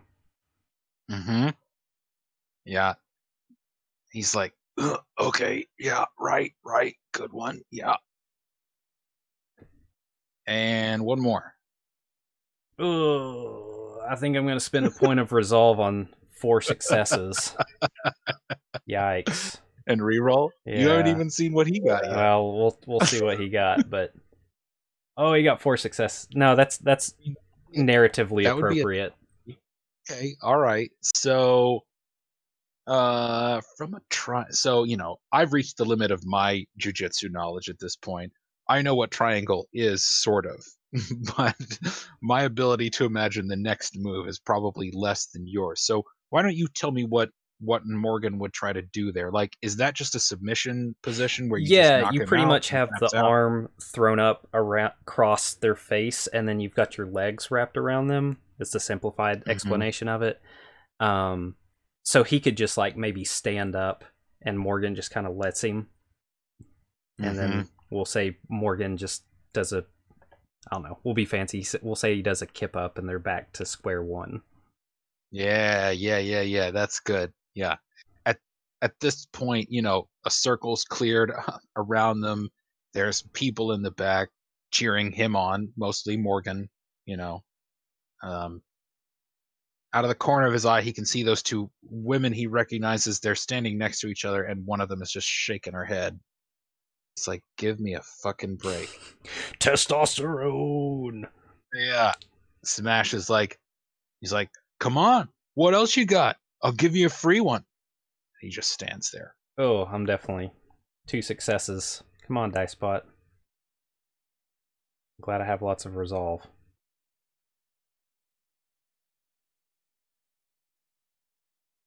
Go ahead and let you roll. Oh, okay. Uh, seven on eight.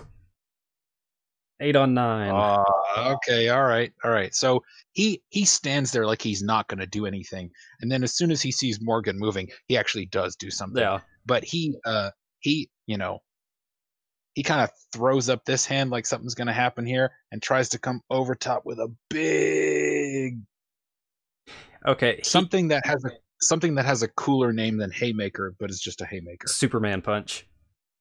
Yeah, the- there you the go. One that over the top that jumps a little bit. Morgan just kind of sees it because it's super telegraphed and just kind of like bats his hand down and then just like pops him like with a simple jab like right in the face since he's overextended.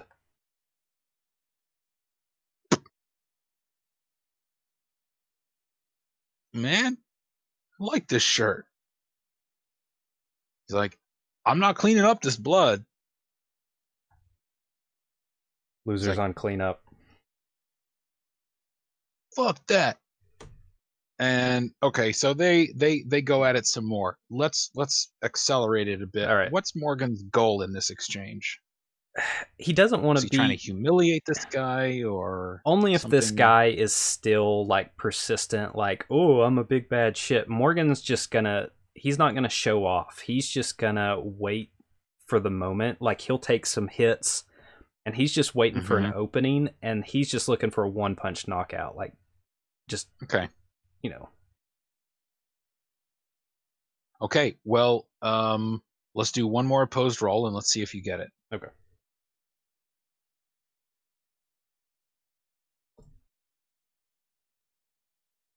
wait we went at the same time. That was confusing. I think mine's gonna be at the top since i technic looks like i technically rolled first you want to just re-roll uh yeah no No. no i'm i'm i'm happy with those okay i got I'm- 6 I'm on 9 with- and you got 4 on 8 Right.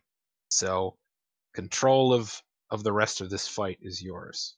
Okay, I th- I think Morgan frustrates Smash to the point where he's just wailing on him, just like full on, you know, no defense Mhm. anymore. And Morgan's just taking it. Like he takes a couple hits, he's got a bloody lip and everything, and he just waits and you know Smash is cocked back like this, and Morgan just Mm-hmm. uppercuts him like right in the jaw, and he's lights out. Mm-hmm. And on that climactic note, I want to give a shout out to Tudor, who donated five dollars to the stream. Our first donation. Oh, we do not have. giving us money. Yeah, we. uh Sorry, I thought I had the Oh. notifications turned on for that one. Yeah, not yet, not yet. So thank you, thank you for speaking up, Tudor. Anyone else who uh, uh, should be getting an alert and doesn't? I know who that is. He's got it to give. Oh, oh, it's like that, huh? Only five dollars. I'm just kidding. I'm just kidding. He's So. with me later for that. Yeah. so Oh, yeah, uh, we'll uh, uh, next session we'll have alerts on. Um, we'll work on uh, background music because I got to make sure the audio levels are good. Um, we have uh, Morgan's character sheet that can be displayed on screen whenever uh, the you guys want. Um, we'll also have my character sheet, which I don't have yet. So Close. Very close. close. It's very close. Little- I can write stuff out, but Little little tweaks. Yep. little tweaks. So people who witness this will later say that Smash's feet left the ground from this uppercut. Maybe they did, maybe they didn't. Hey, you know, everybody sees different things. But he is immediately unconscious and um there's a there's a bit of there's something praiseworthy to be said about him that even as he's losing consciousness, he tucks his chin just a little bit when he hits the ground. His body just sort of knows how to fall, and he does not smack the back of his head on the like thin padded concrete floor where Morgan trains. people. Yeah. There there is no sickening thud of his head hitting the ground. Hey, we put two Weird- layers of cardboard boxes sound. down. Yeah, like all the finest break dancers. Mm, I'm just picturing the skids from Letterkenny. Anyway, Oh yeah. um, after that, it's really difficult to get the class back under control. He has his sort of like senior students who have hung around and who kind of help him teach. Each of them kind of looks at him like, what do we do? Because the guy who's in charge of the little kids, he can't stop them all from going, yeah. they come running up. One kid grabs his leg. You know, they're just all just like, ah! Morgan just like pats the kid that's holding his leg on the head, and he's like, "That's what happens when you're a fucking dick." My mommy said she doesn't want you to talk that way around me anymore.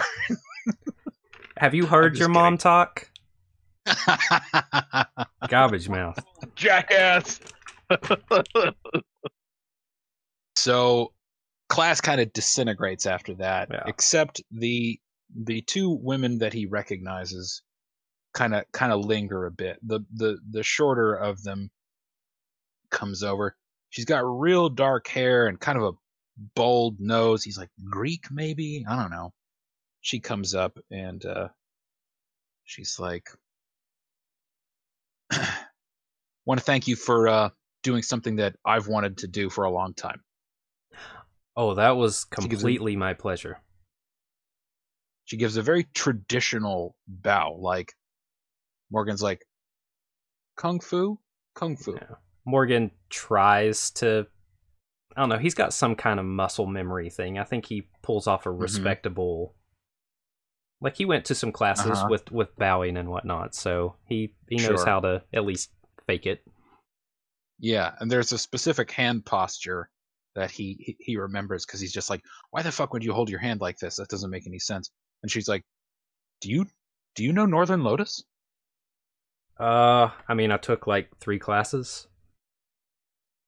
oh. He's like, that's uh, that's like this, and he does like a couple of, you know, Hung Gar style punches. yes. Wow. Okay. Just so you know i'm not from the neighborhood so i feel like i should pay probably more. And i can afford it so Okay, yeah, do i pay you or is there an office how does this no, uh, no office. Uh, uh, you're Uh-huh. looking at the the manager, owner, uh, proprietor. I was afraid you would say that. Here, and she pulls out of her purse a checkbook and writes Morgan a check. Morgan Whoa. is very is this? Morgan is very distrusting. it's not fucking cash, then Uh-huh. or something to trade or something like that. Like, Right, who right. the fuck is this person? says Right. Google Play gift card. You know. Right, right, right. No. She's like, okay, do you have a thing I can swipe? She's like, cash? All right, fine. She digs money out and gives it to him. She's like, I'll get you the rest next week. I'll be back. Okay, I mean, sure, yeah, thanks. Morgan, Morgan needs swipe or stripe. He Yeah. needs a cell phone to have that. True. He has a Go phone that She, uh, occasionally has money put on it. she um before leaving she waits for her friend to be distracted and she's like um also i'm gonna want to um pay for her as well Okay, she's she's a working mom she's a graduate student she's got a lot going on I I know you two from somewhere, but I can't, I can't, I can't place it. we've been here before that's where you know us from and Oh, that's okay. the only place you know us from All right. she says determinedly she's like that's the only place you know us from Oh yeah, yeah, yeah, yeah. Sure. Um. hmm Okay. Okay. All right, great. And and please don't don't tell her that I'm gonna can you just tell her you have a scholarship or, or, or something? I don't want her to think it's like a black white thing or something. Her friend is black. Uh, I mean, fuck. Most of these kids can't pay shit, so if she can't pay, no big deal. I'm not doing this for money. Oh. Okay. I mean, if you can pay, Well- fuck yeah. I mean, shit. I mean, he uh, looks around. We fucking need it. Yeah, that's what I'm thinking. we'll pay. I'll I'll pay, and just leave her out of it, please. All right. Okay, thank you very much. She leaves. Morgan just shakes his head like some fucking people just don't know when to stop. Take the funny win. you should funny you should say some people don't know when to stop because when the room has all but cleared out from the back he hears and a familiar figure walks into the middle it's the face the clothing just looks like regular guy but there's a little too much curl to the mustache Ah, you motherfucker. Ah, ah, ah, ah, my old friend. Just a moment. You got like Take three a- fucking seconds before I dismantle your fucking teeth. I think we ought to formalize this arrangement. We could both benefit from it. Not here where no one can see. Good lord, what a waste. A showman of my talents. A person of yours. Oh, you can How still you do like- shit after I broke your fingers? That's good. They healed nicely. Why not be nemesis, Mr. Treadway? Why don't I fucking feed you to the fish? You would go that far, really? He doesn't have the morals. You see, this makes me want this arrangement even more. The idea that I could inspire such I, I want to pick something up and just wing it at him to see if he's actually here. Yeah, that's a good idea. Um, sure. Um, I'm I'm not gonna leave this to chance, although that would be interesting. Uh, he catches it.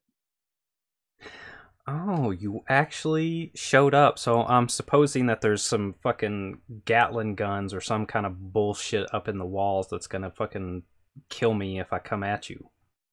Oh, please, guns. he whatever object you threw at him, he just throws it aside. He's like, "Let's be serious here. Isn't it all a show? Look at that getup that you wore in our last encounter. If that's not theater, I don't know what is. Admit it. You love the spectacle. You just don't have the je ne sais quoi that I do to meet it on its own terms. You want it dressed up in all this pageantry of heroism, and that's why we make such a lovely pair. Come, agree, be my arch nemesis. Hmm? What do you think? You got fucking dick to offer me that I'm interested in. And you came I into the fucking sink. You came in to my neighborhood. I know, it brings up bad memories, doesn't it?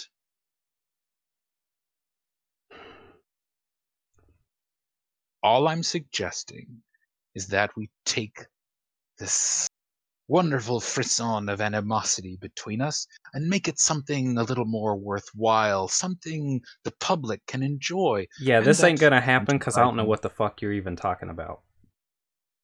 A fizzle, a You fuzzle, a fuck off. You hate my you hate my guts, obviously. I find you amusing. Let's play it out in the city at large. It could be great for our careers. You could have students pouring in, endorsements, money, or simply the praise of morally upright people that you crave. Come on. It'll be fun. Says it's not, not what I'm looking for. Morgan says half unconvincingly. Mm-hmm. hmm He grins, waves his finger, says, All right, but I'm nothing if not a salesman, and I can tell when a deal is half closed, so I will be back. Morgan In the meantime, whistles for the fish, like he comes to his senses all of a sudden, and he he does his whistle that he does for Paku Paku, which is more, I think, psycholo- or uh, psychic. mental. Yeah, Uh huh. Okay. Does he actually make a noise, or does he like pucker his lips as if he's whistling? Is there any tell? Um, yeah, I think there's a tell because Morgan's not that refined. So yeah, he like puckers Mhm. his lips like he's whistling Okay. All right. and does it with his his brain. Mm-hmm. Disastro notices and he's like, hmm, all right. If you don't want to play one on one, I'll go. Says, but just and as he's he's saying this, he's backing away. He's like, just for a taste of what you're missing. And he goes like this, and stuff flies out of his sleeves, and there's big puffs of smoke, and then there are small explosions there ends up being no real structural damage, but when all the dust and the, the embers clear, he's gone. And there's like scorch marks on the walls. There's like a weird pattern. You know, one of these, you know, little bombs blew up and left like his his logo on the ground, Oh, something like that. Duke Disastro, dickhead. Morgan's Mhm. probably got a little bit of blood trickling out from his palms where he's had his fist clenched so hard. Mm-hmm. Maybe it's maybe it's something like this. That's pretty good. D's. I Yeah, yeah. know. I like it. Hey, I don't know, pachow. yeah, I yeah, like it for off the Pachow. cuff. Yeah. Yeah, So, the only other things that I have for today are Real quick for the fan base the- that doesn't the know, Paku Paku is a giant mutant psychic Oh, yeah. goldfish that has Morgan befriended. Nope. right. One of one of Morgan's friends is a giant fish with Yeah. mind powers. There's there's also like it. humans who are friends with him, hmm but yeah. Okay, so um, you know, it's it's like eleven o'clock maximum.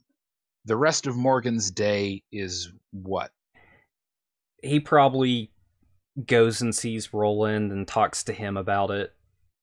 You know, Roland's got Mhm. much more of an analytical mind than than he does. Um, Mm-hmm. and then I You'd guess so. yeah, and then he just tries to I don't know, go into his normal routine, but it's this, you know, in the back of his mind constantly.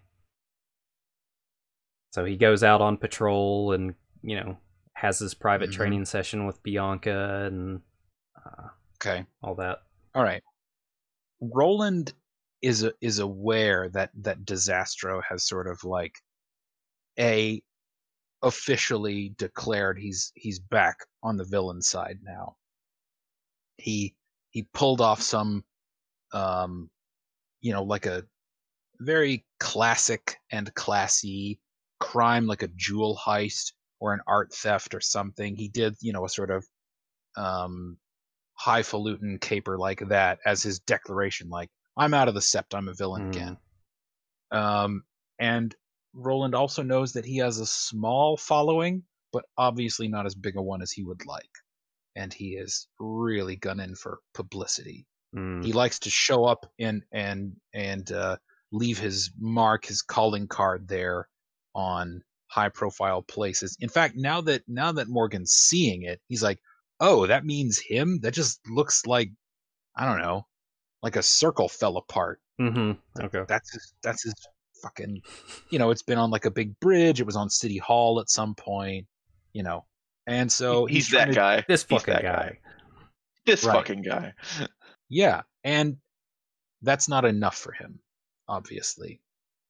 Um, Roland even says, "You know, some of the people I talk to that aren't really people like you and me. You know what I'm talking about? hmm They say he's made some overtures to some of them, like he's wanting to learn some new tricks. See, I had what I'm that weird hinky feeling. I, I don't know. There was just something that told me not to square off against him, and I don't know. It seems like he wouldn't come at me with the same shit again. Nah, nah, nah. You're right about that. I mean, I don't really know the guy, but I know the type. Person like that with uh, friends in low places, that could be real bad. Guy like that, it starts off, oh, it's just a trick. I'm just, and then down and down and down. Dr. Faustus shit. Right. You know what I'm saying? Yeah, I remember you telling me about that. Selling your Yeah, soul and shit. and- Yeah, yeah, that one. Not the Dr. Faustus from the 70s. Oh, okay. I'm talking about the literature one. You, Yeah, yeah. You're picking up what I'm laying down. Good. Yeah, yeah. Bullet's great. Uh, as far as his patrol goes, you know, the Metasports League is a double edged sword. Since it came to the sink, people have really gathered around it as a way, especially since more and more people have become metahumans. People have gathered around it as a way to like build community as opposed to being like, oh no, I'm a freak now. Mhm. It's like, well, yeah, but I'm a freakishly good in this particular sport that these people do because they know I'm out here. You know, Yeah. superhuman jumping makes my unexpected frog legs worthwhile. Yeah. That kind of thing. But it also means people are out here doing all kinds of reckless stuff. Not even villainous acts, just like not understanding what they're capable of and then trying to be better and fucking it up. hmm Um, so a lot of Morgan's day is spent on one particular incident. Jubal, do you want to throw an idea here for an unfortunate metahuman ability that might go terribly wrong in a low rent neighborhood? Um, hmm. Aquatic if possible, but Okay, that's actually it's actually where my mind went. So, okay, great. Well, so that's that's sink. cool. Say what? What is I the said it- Yeah. It is the sink, yeah. Um, you want it to be like an, an annoyance or like a problem? A problem. Hmm. Not like call the National Guard, but like call the utility company Yeah. because Uh, let's see. So, so a a fledgling water control waterbender type is a unintentionally bursts all the uh, uh, fire hydrants on the street, and in an effort to stop the water, they in fact froze it. So now it's covered with inches of thick frozen ice, and pipes are rupturing as the Mhm. cold travels. Mhm. Right. damaging okay, the it's damaging the asphalt. Yeah, Excellent. is that about the scope you're looking for? Yes, absolutely. Yes. And you know, Morgan fortunately arrives there like not long after that happens. So he's on the scene when that breaks out and he can see the person who's who's the cause of it and he's like an old dude. He's like a 60-year-old man and he has no fucking idea. I mean, he looks he looks devastated hmm when this happens. You know, first the water bursts out, and then he's like, "Oh no, no, no!" instinctively, and then when it all freezes, he just kind of sits down, and he's just like, All right. when With with Morgan's uh, weakness detection, can he kind of get a vibe as like this guy's powers are, are maybe controlled emotionally or at least influenced by it? It seems like he's panicking, and that's when it freezes and everything. And um, okay, okay, Drew, Drew, okay. Um, I don't think we normally roll buddy. weakness detection, do we? no, it's just a, It's a just base sort of stat. static Yeah. effect. Okay. Actually, what Morgan learns is is unfortunately it's not controlled emotionally. It's it's physical. So the ice happened because of this particular motion that he made. Okay. He's sending out vibrations. That would suck. All right. He's gonna have That to, would be so awful. he's gonna have to move in a very specific way for the rest of his life. Okay. Oh, He's like- hit from a from a distance, like on the other rooftop or whatever. Um, he's like, "Mr. G, Mi- Mr. G, What? sit on your hands. Sit on my hands. Don't fucking move your hands. Sit still. I'm gonna come over. What? I've I'm I'm radioactive now. I'm See- sitting. Okay, sit on him. and Morgan's gonna make his way over and just kind of Mhm. explain in a way, you know, be Yeah. like, you, you, when you did this, that's what caused this. So we're gonna have to suss this out. So let's go to, you know, and he he actually spends time and like takes him over and like it very cautiously is like, okay, move this hand and move this hand and uses a little bit of his martial arts know-how of like body mechanics to be like what is safe, what is not kind of deal, almost Mhm. like a punch and a kick. Sure, sure. So if he has to, he'll spend the rest of the day with him. he's he's certainly there for for two or three hours and you know somewhere during this conversation mr gazavides is like thank god my muriel's not here to see this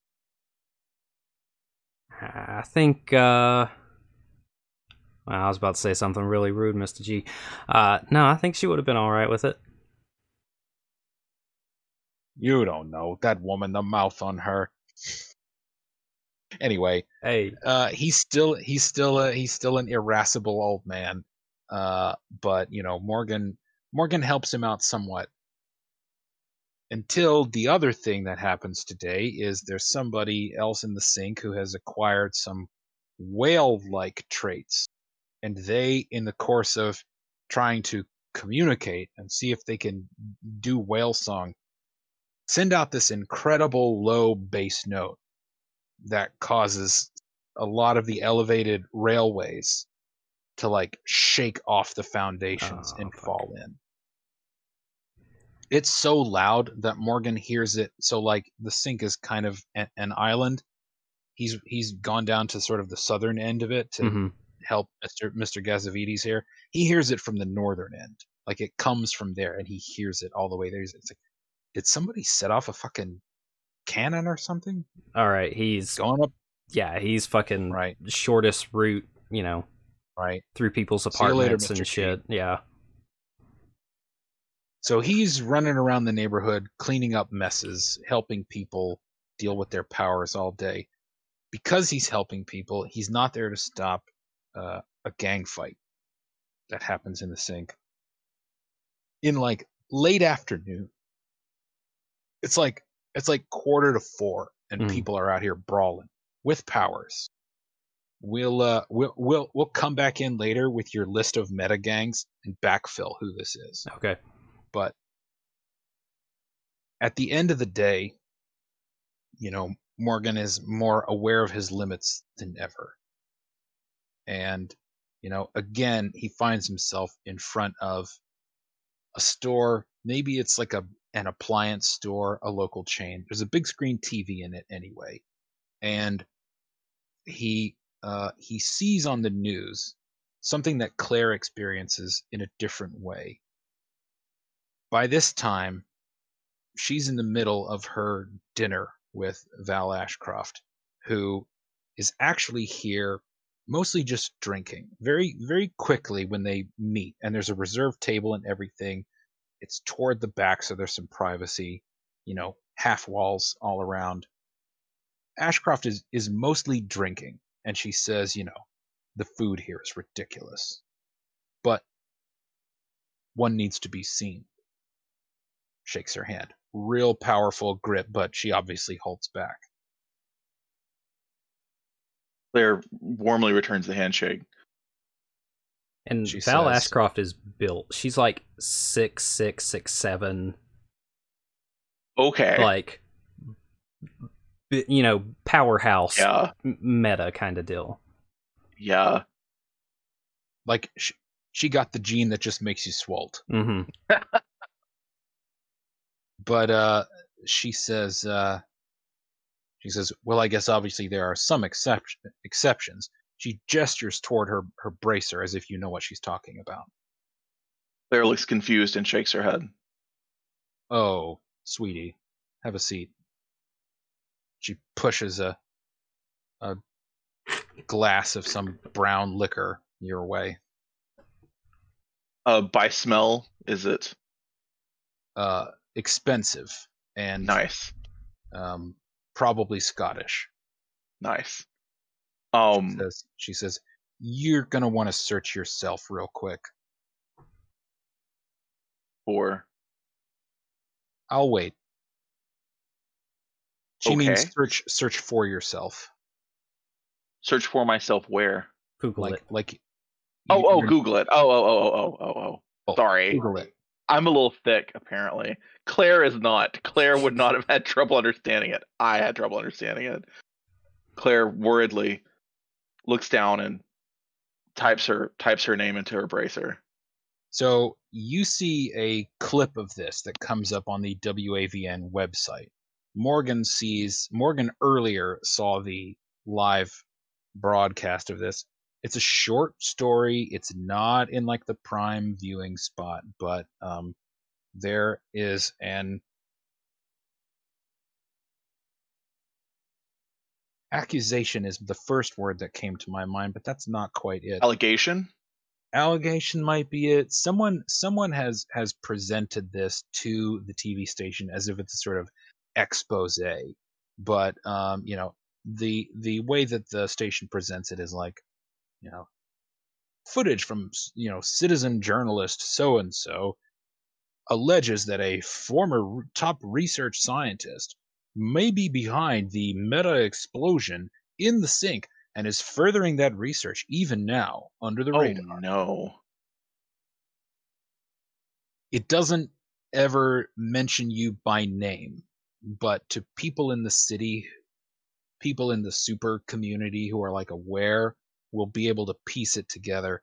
Some apparently regular ass person came into some data. You know, there's there's mention of like, you know, uh, you know, sources I won't name to protect them, or you know, data dump on an FTP server, the kind of thing that like a person who doesn't really know about tech would say to make it sound techy.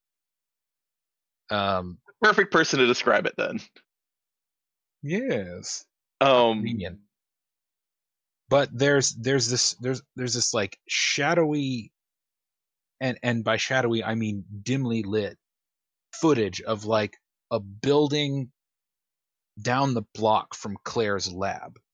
Like pointed in the general direction of her lab, super not specific, but it's one of those like, you know, ghost hunter type things where it's like, you know, people are saying the build one of the buildings down the street might be used for terrible industrial sabotage or, or whatever. You know, like Yeah. it's it's long on on on allegation and short on actual facts, but it's like somebody has a general sense of where she might be located. And they've sort of dragged her name into the press here. Hmm. Well, I mean, who has the resources to do that and some data to leak that looks real? Exactly. Kind of a putting one and one together, really. right. So Claire Claire looks Claire doesn't hide her troubled and annoyed look. I need food, she says. When she looks up from her bracer. Ashcroft says, "Well, then finish your drink and let's get the hell out of here. Okay. Unless you want to smell a meal. They don't serve real food here? It's uh, it's difficult to get in any respectable amount. This is a place." She says, "This is a place to be seen, honey." Well, yes. Yes, so yes, let's get the let's let's and, and Claire just Claire just crushes it. I know it's expensive. And I'm sorry, I'm a scotch drinker too, but she just crushes it. Ashcroft just kind of nods knowingly, like, cool. Power move. I like that. Even though that's probably not what Claire was thinking. You know, you can see the wheels turning in her head. She uh she makes sure that you guys make a somewhat splashy exit.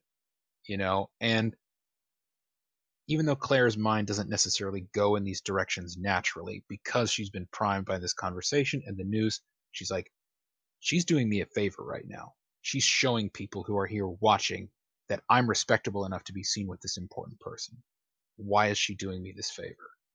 Or it's a bait and switch. I mean, it's she would have access to it as well. I mean, Yeah. presumably, if she's if she's in the closed circle, there's no reason that this couldn't then be a blackmail request. So, just because she's been friendly doesn't mean she wouldn't be like, so, you notice at this point at your lab, we know where your lab is. So she's not, her guard's not down.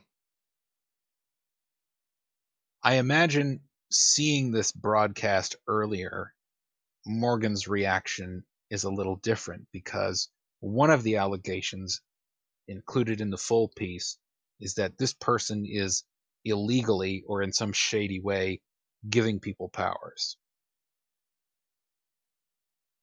So we'll come back to that. Just Ashcroft takes just as a quick Yeah. side note, Morgan is going to start putting out feelers on the street to figure out where this place is. Uh huh. Yeah. So Ashcroft actually takes um, Claire up the street and then further landward, like away from the sink. Takes her to this like greasy kebab joint. This like, you know, late night gyro and falafel kind of place with where they like they take a bunch of french fries throw it in your sandwich and then fill the rest of your bag um, either she has a big appetite as well or she knows about your appetite which wouldn't be a big stretch but Right. um Hey, what's she wearing? um a power suit of some kind and not a power Okay. suit like pistons and you know electro guns and stuff like a an expensive dark high class suit Okay. Kind of a kingpin look, I imagine. yes The the Marvel character, not not the generic term. Um well Claire Claire is wearing something much more like elegant and feminine. Like I imagine it's not too cold yet, so it's probably gonna be a yeah, like a dress and sure. heels. So she's probably not thrilled to be there, but I'm sure at this point she's so hungry she doesn't care. right there there are you know there's like a row of of stools and a and a counter and uh ashcroft orders you both like two normal portions of of stuff and when she sits down the stool kind of creaks and the guy at the end who is sitting there he's just like whoop gotta go leaves his food walks away Like as kinda- a signal, or was he just like freaked out by? He's more like out. that. Okay. You can you can tell Ashcroft loves it because she's like biting back a grin. He's like, in some ways, it's good to be known. You can see her watching this guy walk away. And in some ways, Claire says, gesturing to her brace, brace, her bracer, it is not good to be known. Yeah. Listen, this is what I want to offer you. Greenwell obviously still has an axe to grind, but I'm looking toward the future, and I'm thinking when your time comes, I want to be there. I'm not trying to keep the door shut on you, but opening it for you, with you, as a partner. And if things like this keep happening, that's going to be harder for you to do. I do want to fund you. I also want to run interference for you. Things like this. You need somebody in your corner doing that. It seems like you used to have that, and now you don't. Who was your media person, if you don't mind me asking? Well, I mean, Greenwell. That's all Oh. I needed. Oh, That's, why not- that was such a big blow. I thought right after, it seemed like there was somebody sort of managing the coverage of you in some way. You didn't have a deal with someone? Not that I know of. Huh. Interesting. What do you mean managed? Why do you say that? I know some people at the TV station and the radio station and the papers, and uh, a couple of stories about you got spiked early on in the immediate aftermath of the uh, separation. Well, that was a time that I uh, am glad someone was watching out for me. Hmm. So, you. Can I just a second, actually? Jubal doesn't seem to know who this is, but Claire might. Do you want to roll intelligence? Oh, yeah.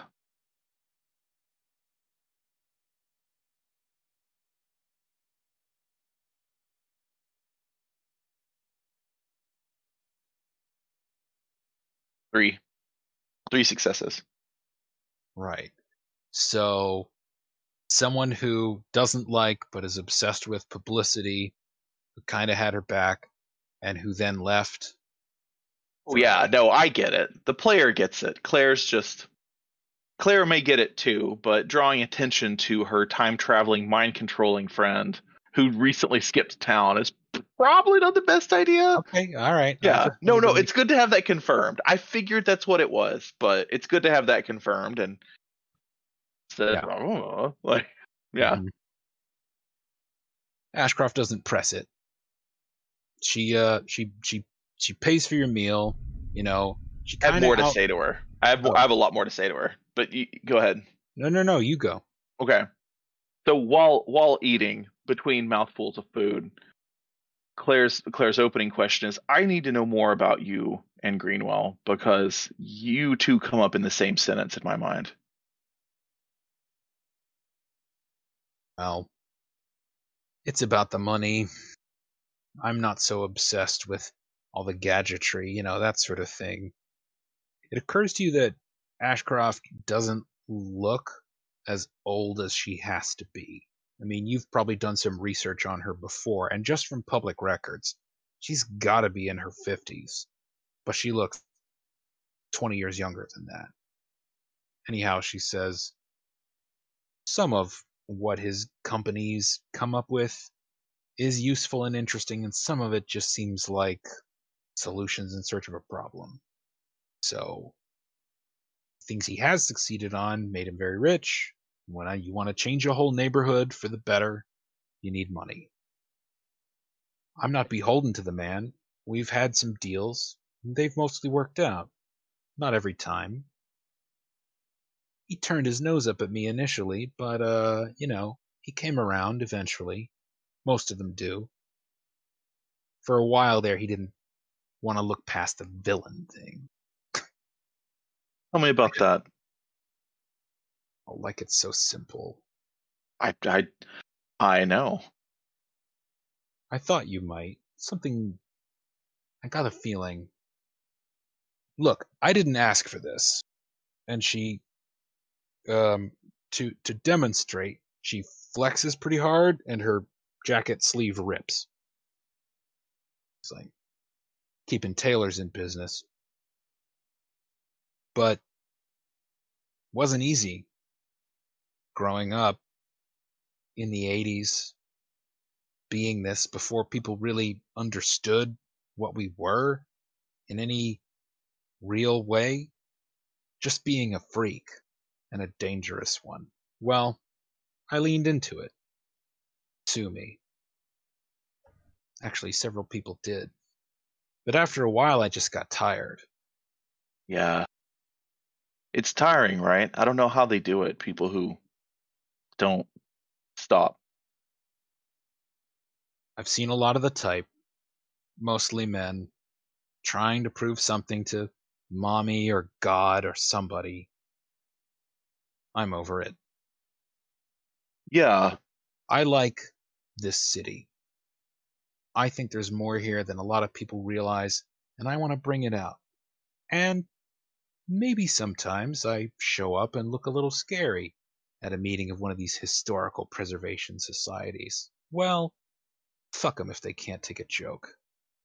To me, that's what the villain thing is. It's an old joke. Claire Claire raises an eyebrow and at that and just sort of thinks and and finishes chewing. So your your uh your path, you uh you want to be a, a mover and a shaker in the city. Yeah. And my and my research yields you money, moral credit,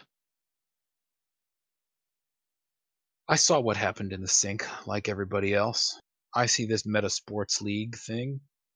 It's indie right now, and it's totally out of control. But imagine not just one stadium for one sport, but a series of complexes for all these new sports. Things like that. What if we build the city around the freaks instead of pushing them to the edge? I just think there's a lot of money to be made and maybe Christ, this sounds stupid. maybe a little glory for the fucking Burgh. Hey, Jesus, I must be drunk. I aren't so easily taken out by a couple of scotches, but Guess not. there's nothing wrong. There's nothing wrong with having a higher calling, right? I don't think so. So, so that's what's in it for you, and what's Yeah. in it for me is money, and Well, I not, need money. not just money. Claire looks expectantly. I've met a lot of people in my late career. A lot of people, I wouldn't say they owe me, but they respect me. And if I tell them what I think about this whole blackball thing, maybe some minds will change. That's that's good. And if I can't manage that, I can at least keep citizen journalists from sniffing around your fucking neighborhood. I like still know I still know some of those people too. What's your political history? Parties, offices, I was a prominent tech- affiliations besides Greenwell. I mean, I was a technocrat when it was important to be one, but I don't care about that.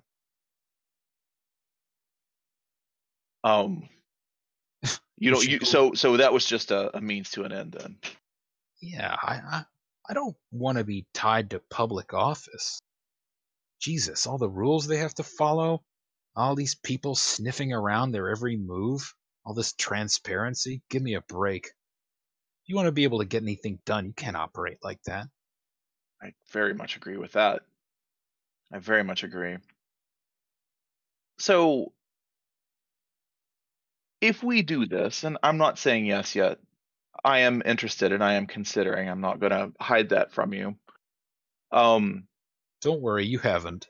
they, the old saying of um, good fences make good neighbors and good contracts make good friendships. Mm-hmm.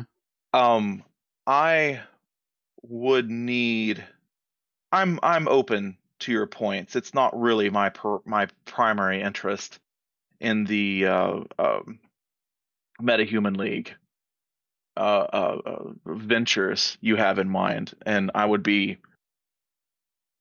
uh the perfect person to have in your corner if that's the path you want to go um i need balance in what i'm doing because um I think since we're talking money and glory, I think the most money and most glory and the right thing to do is to focus this in medicine.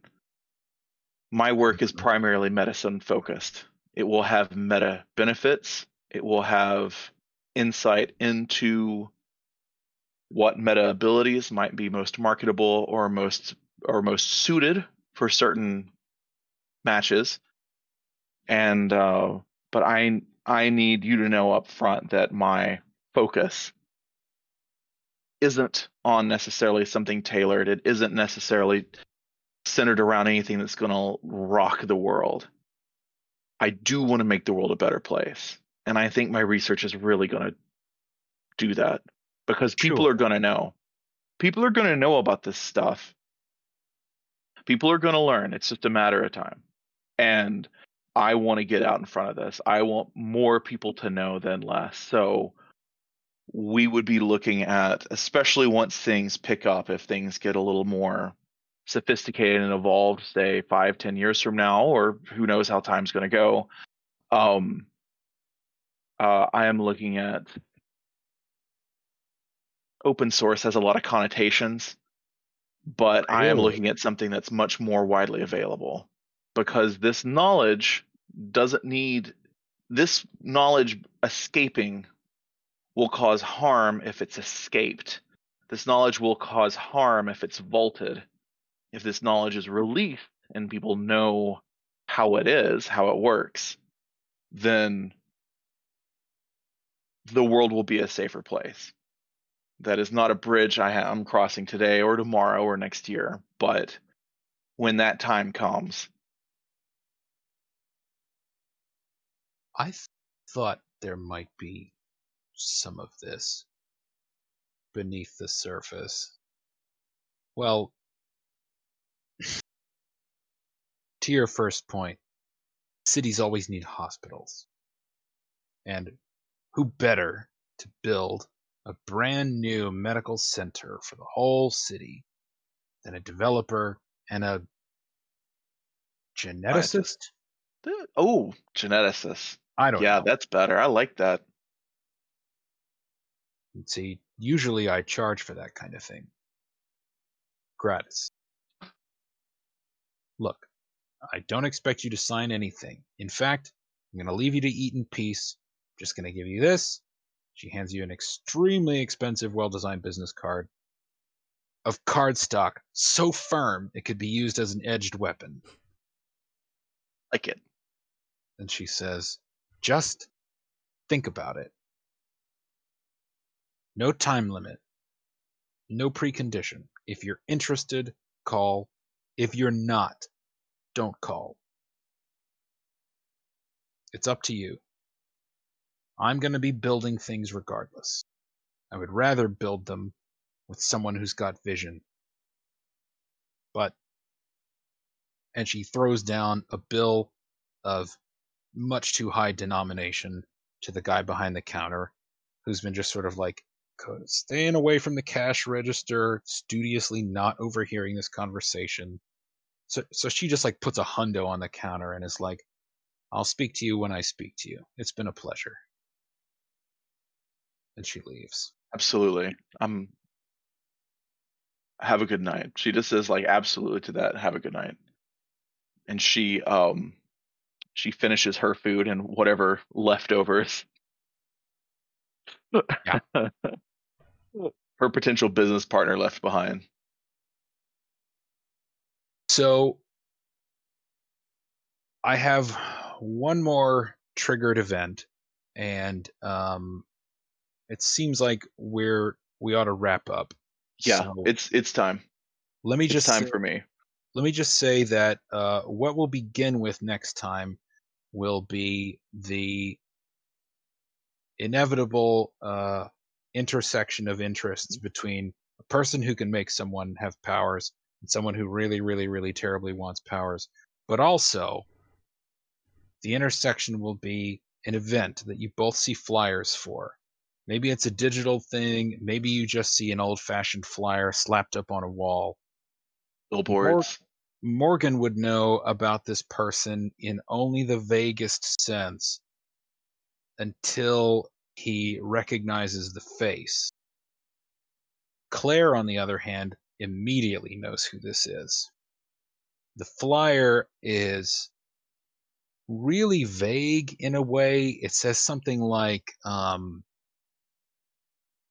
vapor party and um, narrative experience. It's got the names of like six weird eh, DJ type people down the side and columns. The imagery is really clashing. There's like pyramids and like tanks.